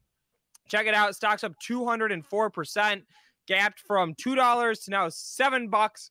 Uh, is as high as over nine. 651 was the last trade my opinion, I do not buy these stocks. More often than not, you see the slow trickle of death afterward. Let me show you my favorite offender in this category. I'm going to hit a five year chart on this one. Mr. Kodak, Kodak Black, getting pardoned over here. Uh, still can't believe that happened. Uh, but check this out Kodak uh, went, went from $3 a share all the way up to $13 a share. Uh, th- this was back in 2017 when Bitcoin was making that 20K run. Kodak came out and said, we are not a camera company, you assholes. We are a blockchain company. Slow trickle of death. And then check this out. I got more internet hate in my life for betting against Kodak when it became a COVID stock than any other time in my life. Check this out. Kodak uh, went from two dollars all the way up to sixty bucks when the company came out and they said we are no longer a camera, chemical, etc. company. We are now a COVID play. Uh, we're going to be working on COVID drugs. And then, of course, you got the slow. I mean, it was a pretty quick trickle of death. Here, here's one year on that one. It only took a few days. Hit that thing with puts. It died. uh, so, so uh, again, that that that's that's my spiel on these companies that all of a sudden start doing something that they don't do. You know, it, it it's a hustle. I, I do not like these stocks. If if you hit them and you're right, good for you. Congratulations. We'll all clap for you by ourselves at home. Um, but Jesus Christ, support.com. I mean, let, us go to their website. I haven't even checked this out yet. Support.com. We're doing this together for the first time. World's home sourcing leader for uh, customer support. But now all of a sudden, it is a Bitcoin miner. So if you need, if your business needs help for customer support and your business needs uh, Bitcoin mining, I guess you should go to support.com. That's why I hate that one free Kodak. Uh, and, and with that, Drewski, I'm gonna say everybody hit hit the follow on Twitter. I'll drop the link in the chat here in a second. So hit the like button, hit the subscribe button, share this stream. Drew, producer AB, are about to take this thing over. Uh, I am going to be getting prepared for our big biotech conference, guys. Check this out. I know I said one more thing. I've got a bad habit of saying one more thing and doing eight more things. Uh, but but check this out. Here, here's my trusty Benzinga Pro. I'm going to go over to my my gainers and losers widget. I use this thing every single day to see all the stocks that are up and down. And so if we set this to today, we look at all these stocks that are way up and way down today, with the exception of support.com. Uh, check it out. A lot of them are these biotech stocks, right? Here's one. I'm guessing this is one. Uh, here's one. Here's one, uh, etc. Wednesday and Thursday this week, guys. Benzinga on this channel. We are hosting a small cap biotech conference. We're going to hear from 60 companies in the biotech space over the course of two days. There are going to be presentations back to back to back to back to back, rapid fire telling us here's why our company is a compelling investment idea. So don't miss that. Stay tuned. I'm about to go over to that. Hit hit the subscribe button, hit the like button, and, and have some fun with Mr. Drew, producer AB. Throw me the follow on Twitter, guys. And without further ado, happy trading. Great exit from Luke there. What up, y'all? How we doing today? We're killing it. How are you, producer? Can you hear me okay? I'm just using my, my laptop mic because I'm in the I'm in a hotel right now. So if my, my connection gets all bad, it's it's the hotel, not me. No, you're looking great, sounding great. Um, Luke was just talking about NFTs and Kodak. I think honestly, I would not be surprised. I was going to ask him this question. Do we think that Kodak's going to drop some type of NFT? That's a good. That's a good point. I mean, they're already in the, uh, you know, development. I don't know. I don't even know. Do they still develop film and stuff for for photos? I mean, it seemed like that'd be a pretty easy transition. I've seen some other companies are kind of integrating like a physical copy of an NFT. Like it's like a. Have you, have you seen that? Yeah, like are you referring to Beeple's NFTs that he was selling? Like they're physical, digital, like uh, almost like a, a, screen that he would sell with it. I, I saw one too um, that was like someone opened a box. I saw like a TikTok or a video on Twitter of it where someone opened a box, pulled out like it looked like just like a glass square, and then they clicked the button and, and it showed like the LeBron James card and the highlight they had. Really? So it's pretty cool to see like a physical copy of an NFT. Yeah, that is awesome for sure. Um, what, what have you been trading today, Drew? You got any any any trades you were making today? I have not been making any trades yet today. Kind of just holding right now. How about yourself? Um, yeah, I had a few kind of like option, open option contracts that were moving today that I haven't really sold. Let me, I'm going to check my Robinhood real quick. Um, yeah, I had some open calls on Facebook I was talking about last week because I liked last week, you know, just looking at the charts from a technical standpoint, seeing Facebook was kind of holding a lot of relative strength against other technology stocks. And um, part of that is, is there a lot of people are saying kind of the Oculus VR side is being kind of undervalued right now because Facebook is still being looked at on a macro level as like a social media company, even though the way they're producing this, uh, you know, AR, VR through Oculus is, is going to be really big apparently. Interesting. Have they yeah. gotten any recent news on that AR VR side of things? Yeah, well, there was an article that came out a couple weeks ago um, talking about how like more and more employees they were essentially like transferring over to their AR VR department. Um, I think the numbers were like 20% of their total workforce are now working on uh, the EV or not EV, AR, so augmented reality and VR, virtual reality um, side of side of the Oculus, which you know it seems like they're kind of the leader in that space right now. I mean, I know Microsoft and Sony will probably in the future put out a VR version of the play, PlayStation and Xbox, but for right now, the Oculus is far and away the leader in that market. Yeah, definitely. I've used it, I think once or twice before. Pretty incredible stuff. Um, it should be interesting to see if there's a, a, really like a use case in that for any you know engineer or anything. Um, but for entertainment wise, it's very fun. Um, pretty exciting stuff there. Uh, one stock I've been watching for the last month or so, hey, though. Hey, we're, I'm going to teach both of you guys how to invest. Let's do it. I'm ready. I've been yeah, waiting for I'll take you from 12%, 8, 12% down a year to 100% up a year. My three year return is 480%. There is going to be a hedge fund started. Okay, you guys are hearing it first. Just letting you guys know, do your thing and we'll do a you know because there's a guy uh, Mitch Hotch he wanted a stock contest against me. We started and then he quit.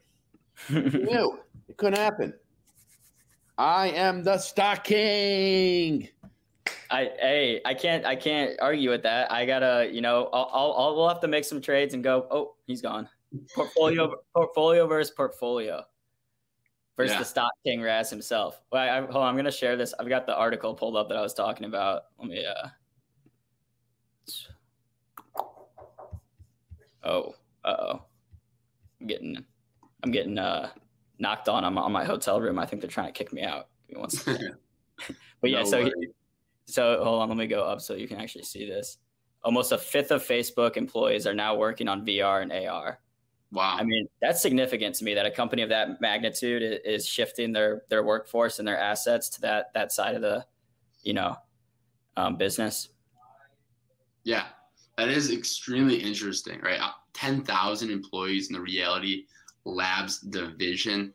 Uh, that's a lot of people, right? 10,000 people. That that's kind of crazy to think about. And you know, these are some of the most bright people on the planet, and they're all working on one thing. I'm I'm extremely excited now. I didn't realize it was that big.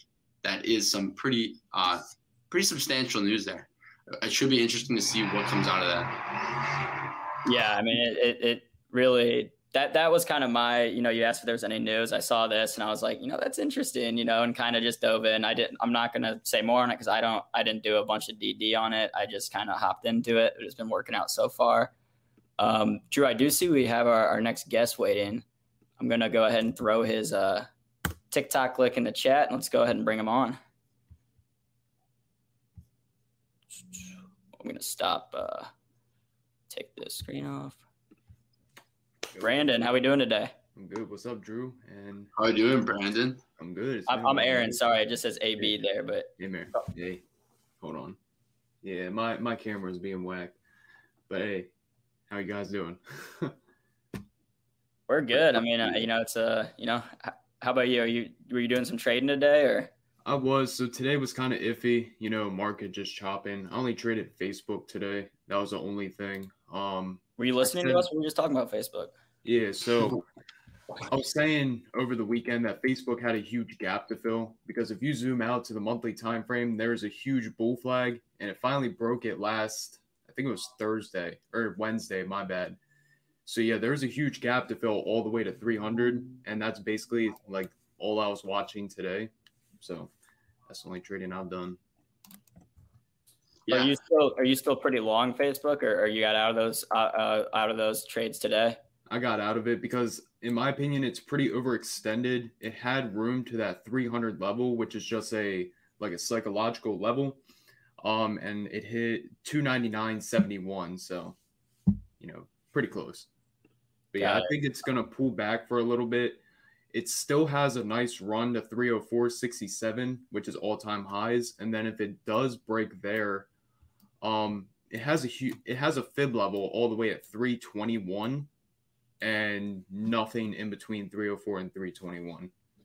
All right, so I'm looking at the, I got the six month chart pulled up right here on Benzinga Pro. I'm looking at so it looks like back on August 20th, August 25th. That's when you know kind of that in the fall we were seeing a lot a lot of strength in tech and a lot of strength in um, you know those blue chip tech stocks between Facebook, Amazon, and since then a lot of them have been you know, kind of doing this, like trading flat since then. Mm. Um, but I wouldn't be surprised if it comes back up and tests these, you know, 305, almost almost to 310 levels here in the next couple months. Yeah. And then um also what I'm watching is going to be DraftKings. So DraftKings is actually setting up beautifully for an upside continuation.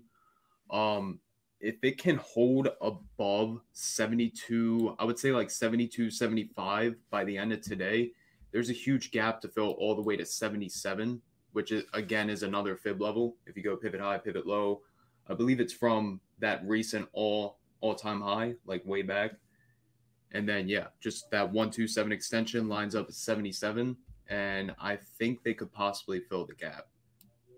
Got it. So that's another thing that I'm going to be watching very closely, especially for swings. Yeah, I mean, I know we have a lot of attention on DraftKings, obviously, with Cathie Wood being so long it. Everyone is, uh, you know, watching that one. Um, oh, sorry, Brandon. Let's back up real quick for a second, since we didn't, I didn't really, you know, do a proper job of introducing you. Can you go ahead and just tell us our audience, like, what about your TikTok page, kind of how you got started investing? Yeah. So, real quick, my TikTok is Brandon Trades. I think you said you linked it in the comments. Um, but yeah, so you know, long story short, on how I started trading, um, I was going to college for criminal justice. Realized that I really didn't want to do that. You know, it just wasn't for me. Um, I remember the first like time I started doing options trading, I only made forty dollars on a contract. That was it. But it, it was within like ten minutes. So I was like, you know what, this is pretty cool.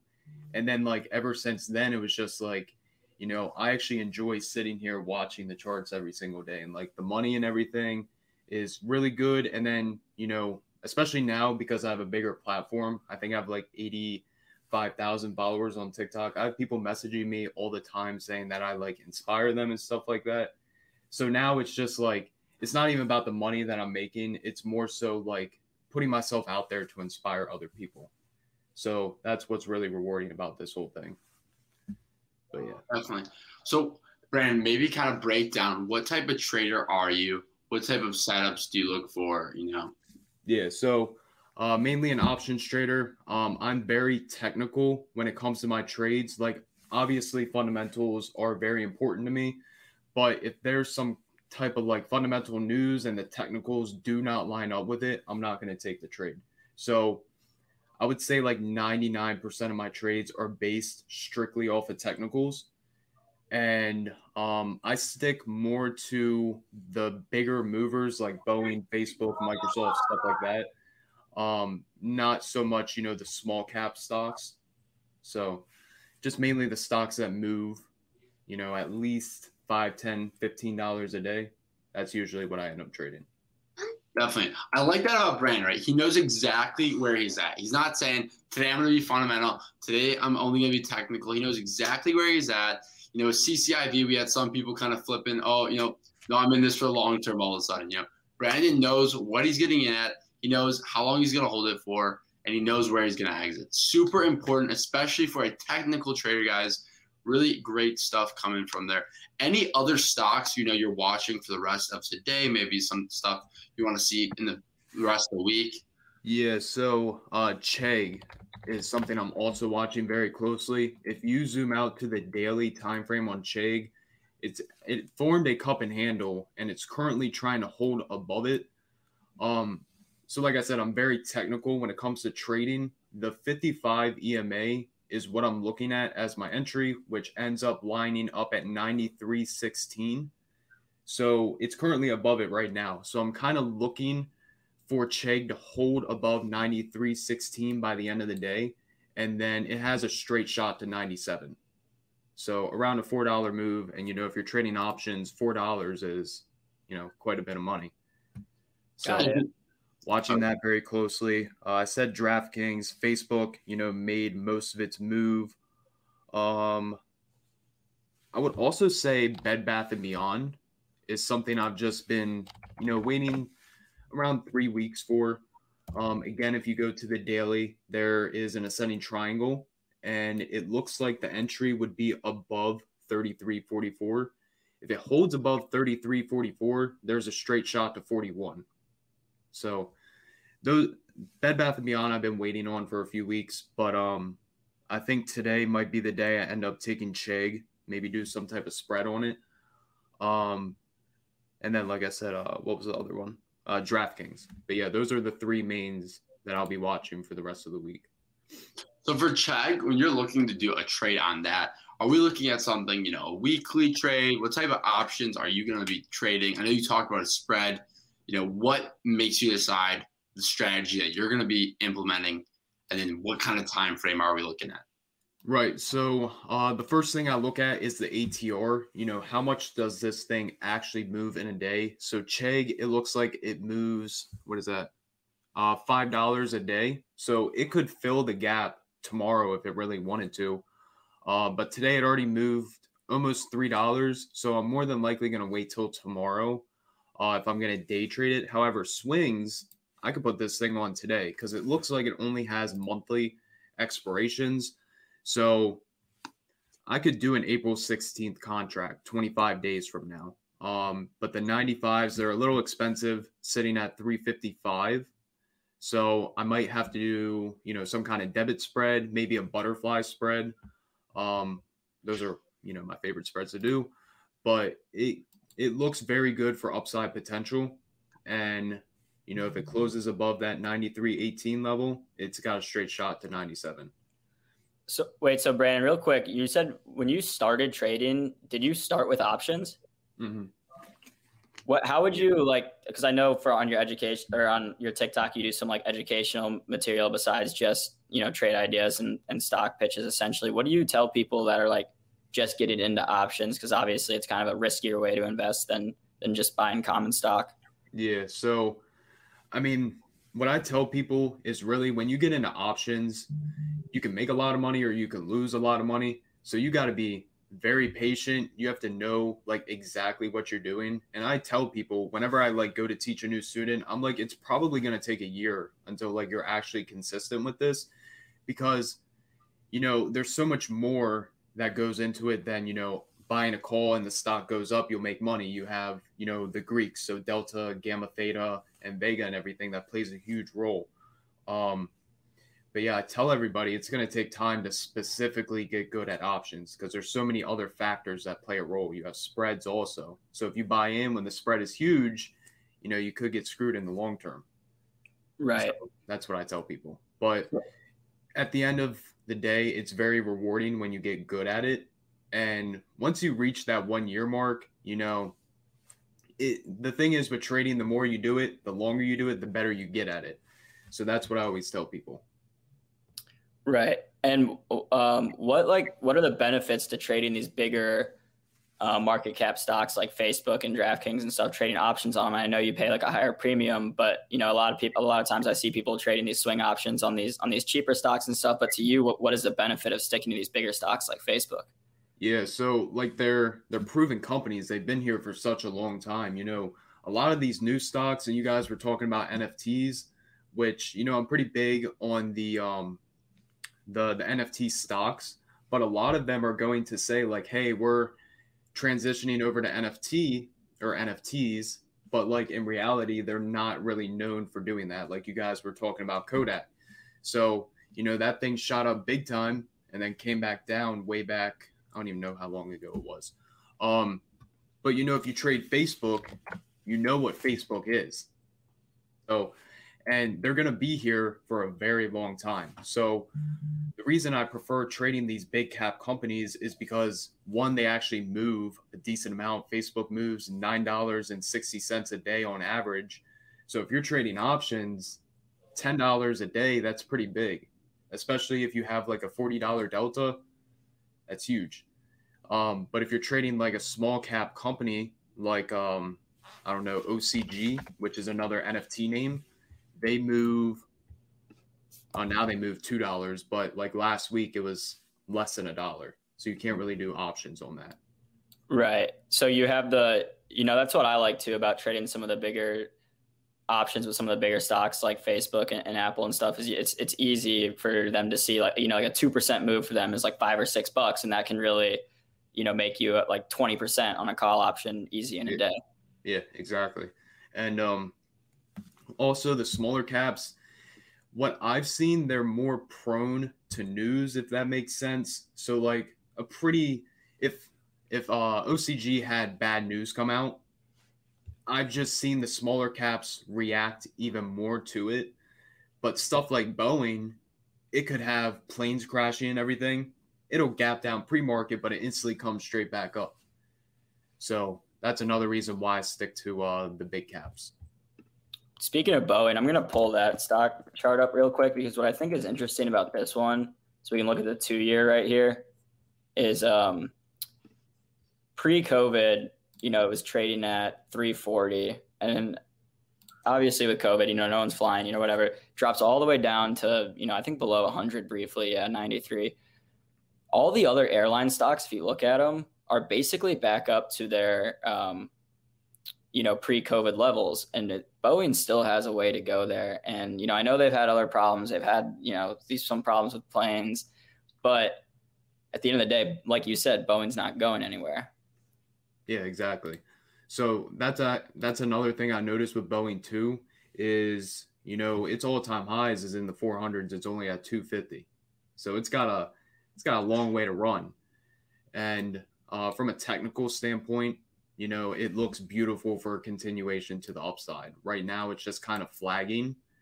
And uh, what is that? 253.71 is a very important level for Boeing. So as long as it can hold above that, yeah, right there. You said 253.71? Yeah, so getting close. It's 253.87 right now, but it's it's it's hang it's bouncing up. It looks like it's you know, oh there it goes back up. It looks yeah. like it's hanging it's gonna hang around right there. Yeah, so uh, like I said, I'm a very technical trader. Um, the 8 EMA is actually where that level is. The 8 EMA, if a stock closes below it on a daily time frame, that's usually pretty bad for the stock. Um, I've just seen when it closes below the 8 EMA, it tends to have more of a pullback to the downside. So that's why I chose that 253 or yeah, 253.75 area, which is the 8 EMA. So it seems like you you you rely on some of these or not rely, but use some of these, you know, the, the Greeks and some of these other technical indicators, where would you like direct a newer trader if they wanted to learn more about some of those?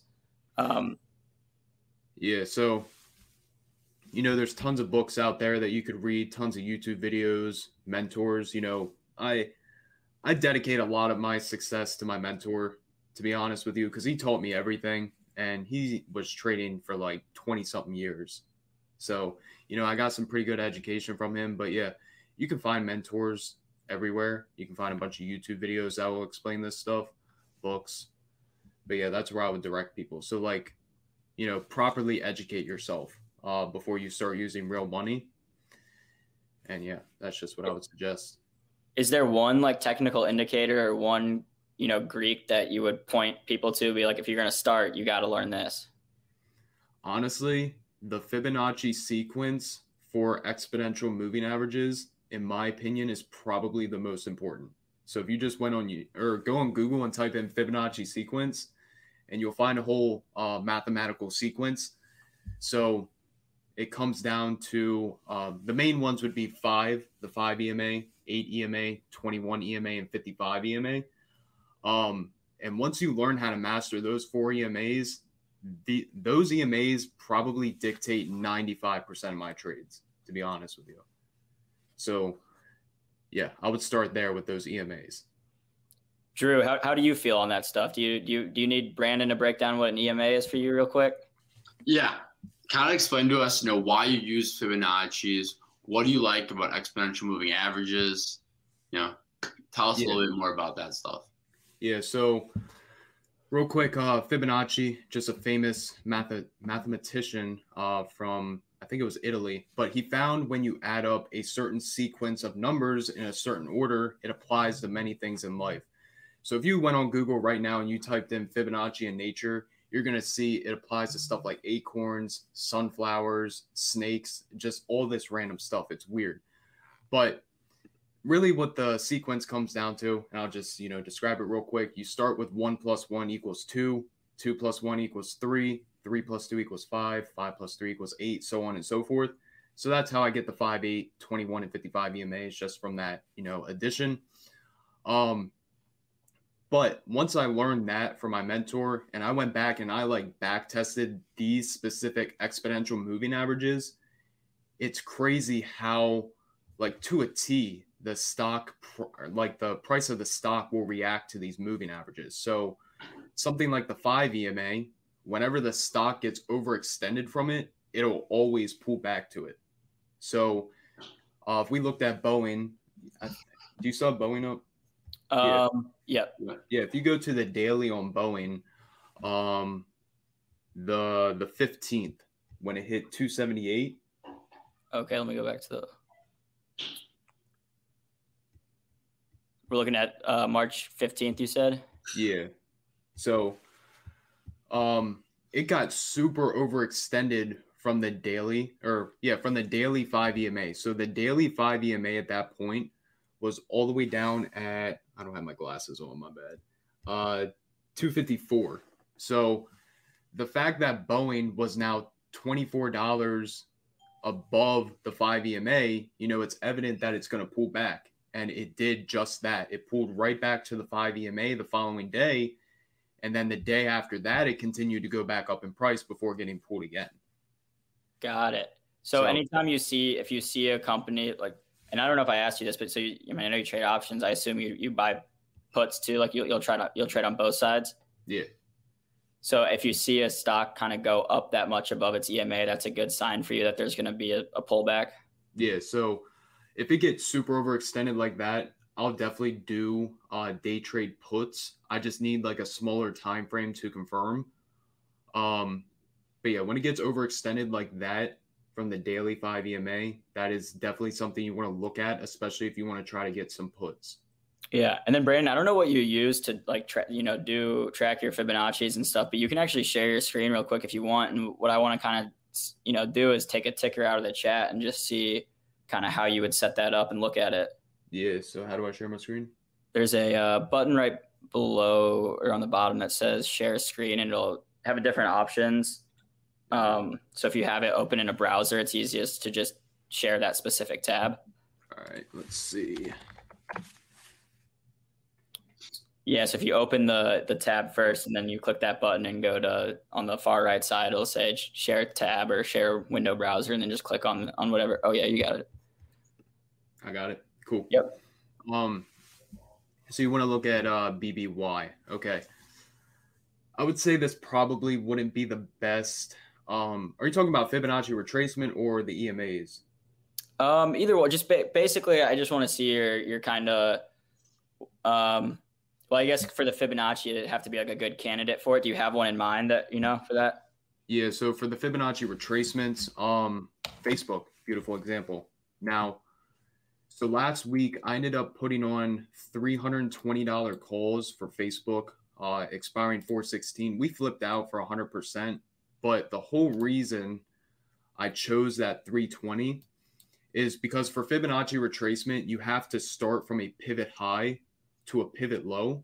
So if we just took this all-time high way back here at 304.67 to the low right here, and we just drew a line, the 127 extension lines up perfectly with 321. That's why I bought the 320. So you'll notice a lot of the times, especially with Fibonacci retracement, as soon as it breaks the 100%, which would be here at 304.67, it's usually pretty quick to gap fill to 127.2. Um, so I think a good example would be DraftKings because we did a DraftKings swing trade um, a few weeks ago and I had to do this. I don't know if it's still on my chart. I think it is. Yeah, so right here. Um, if we took took the pivot high to pivot low of this all-time high back here, let me actually put on the 100% fib level. Let's see. So you know, going way back, this was the all time high for DraftKings. Now, as soon as it broke the 100%, in reality, you have nothing else blocking it from going to that 127 extension, which was right here. So, if there is a 127 extension and no other resistance, the market's going to be pretty quick to gap fill that before having some kind of price reaction. Um, now, if we zoom back even further, and we take this pivot high to this pivot low, you can see we have a 127 extension lining up right here.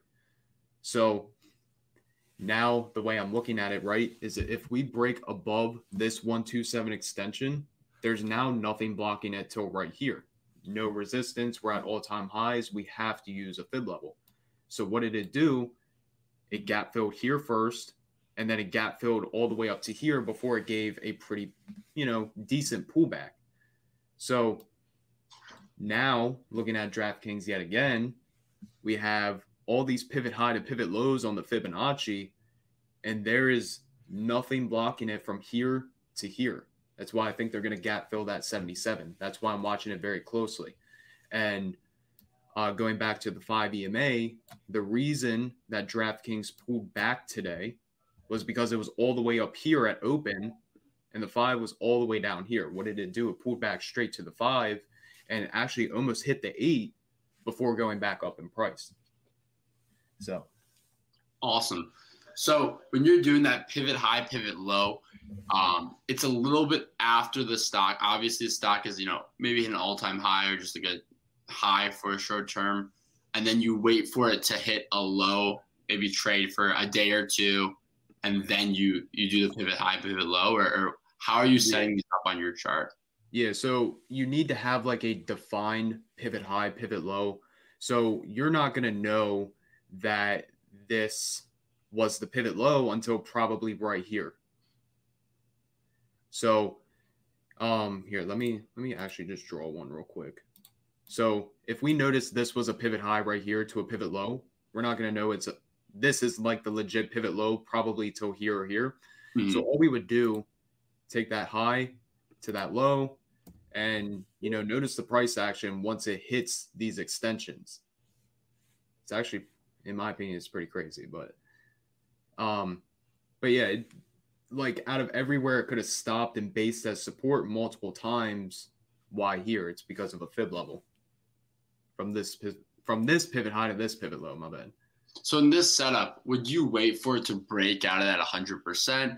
You know, I know you've talked about that a little bit. Are you waiting maybe for it to kind of rebound to one of the other levels before you get in? Do you like to buy the dip or buy the rip?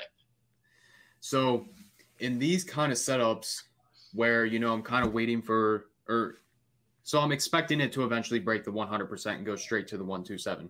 Mm-hmm. That's where the moving averages come in handy. So, you know, if we look at the 5, 8, 21 EMA, you can see that they're all stacked on top of each other. And you can see that they're, you know, kind of hinting to us that DraftKings is going to continue in price. So in this area, usually the way I use the five and eight is if I notice the stock is just holding above the five and eight EMA, I'm going to take a swing trade for a continuation to the upside. All this thing has to do is close below the eight EMA, and I'll probably be stopped out of the trade. So if we were looking at this scenario right here, five days in a row, DraftKings just sat here and constantly got wicks off of the eight EMA. So what happened? As soon as it broke the 127, it went straight to the 127. So I would use the 127 as a price target. And like I'm really giving up this much of a stop loss, probably like 10, 15% to make unlimited upside. And I've done this so many times on so many different trades. It's just it's crazy. I don't know about you, Drew. I don't know uh, about you, Drew, but I like unlimited upside. Yeah. I definitely. I'm more of a selling options guy. I really like to sell puts and sell calls on some stocks uh, when I see opportunity. But don't get me wrong. Um, if you know what you're doing, you definitely can maximize returns. Who doesn't like unlimited upside, right? But kind of circling back to something you're getting at, I know that you really like to talk about this brand on your TikTok, risk and reward. So as a new trader, you know, the first time I trade options, I, I did a few all-ins. i am guilty. I've done it before. Um, luckily, I didn't blow up an account uh, that when I did that. Um, but how do people, or how should people, should I say, how should people manage risk and reward, right? These trades, you said you made 100%, you know, you're putting stop losses 10, 15%. Those are, you know, big numbers, right? How much should I be throwing on one of these option trades? What are you, like, what, per, what type of percentage are you throwing on one of these trades? Um, so as for stop loss, I don't really have like a set percentage. I would just say it really depends where you enter as far as technically, because uh, if we go to the Facebook day trade today, um, if we go down to the five minute, there's so many like different chart indications that we can use to help skew the risk to reward. So if we're looking at Facebook on the five minute, it was forming a bull flag. So a bull flag, a continuation pattern to the upside. All this thing had to do was close below the bull flag and I was stopped out of the trade. So in reality, it was probably 15, 20% if I had to guess on a day trade. And you can see Facebook ran all the way from how much was that? From the breakout of the bull flag, like six bucks. So if I entered right here, I'm giving up less than a dollar, 80 cents for $6 of upside and options, that's huge. Um, if we go to my silver trade from a long time ago, I don't even know if I saw the chart.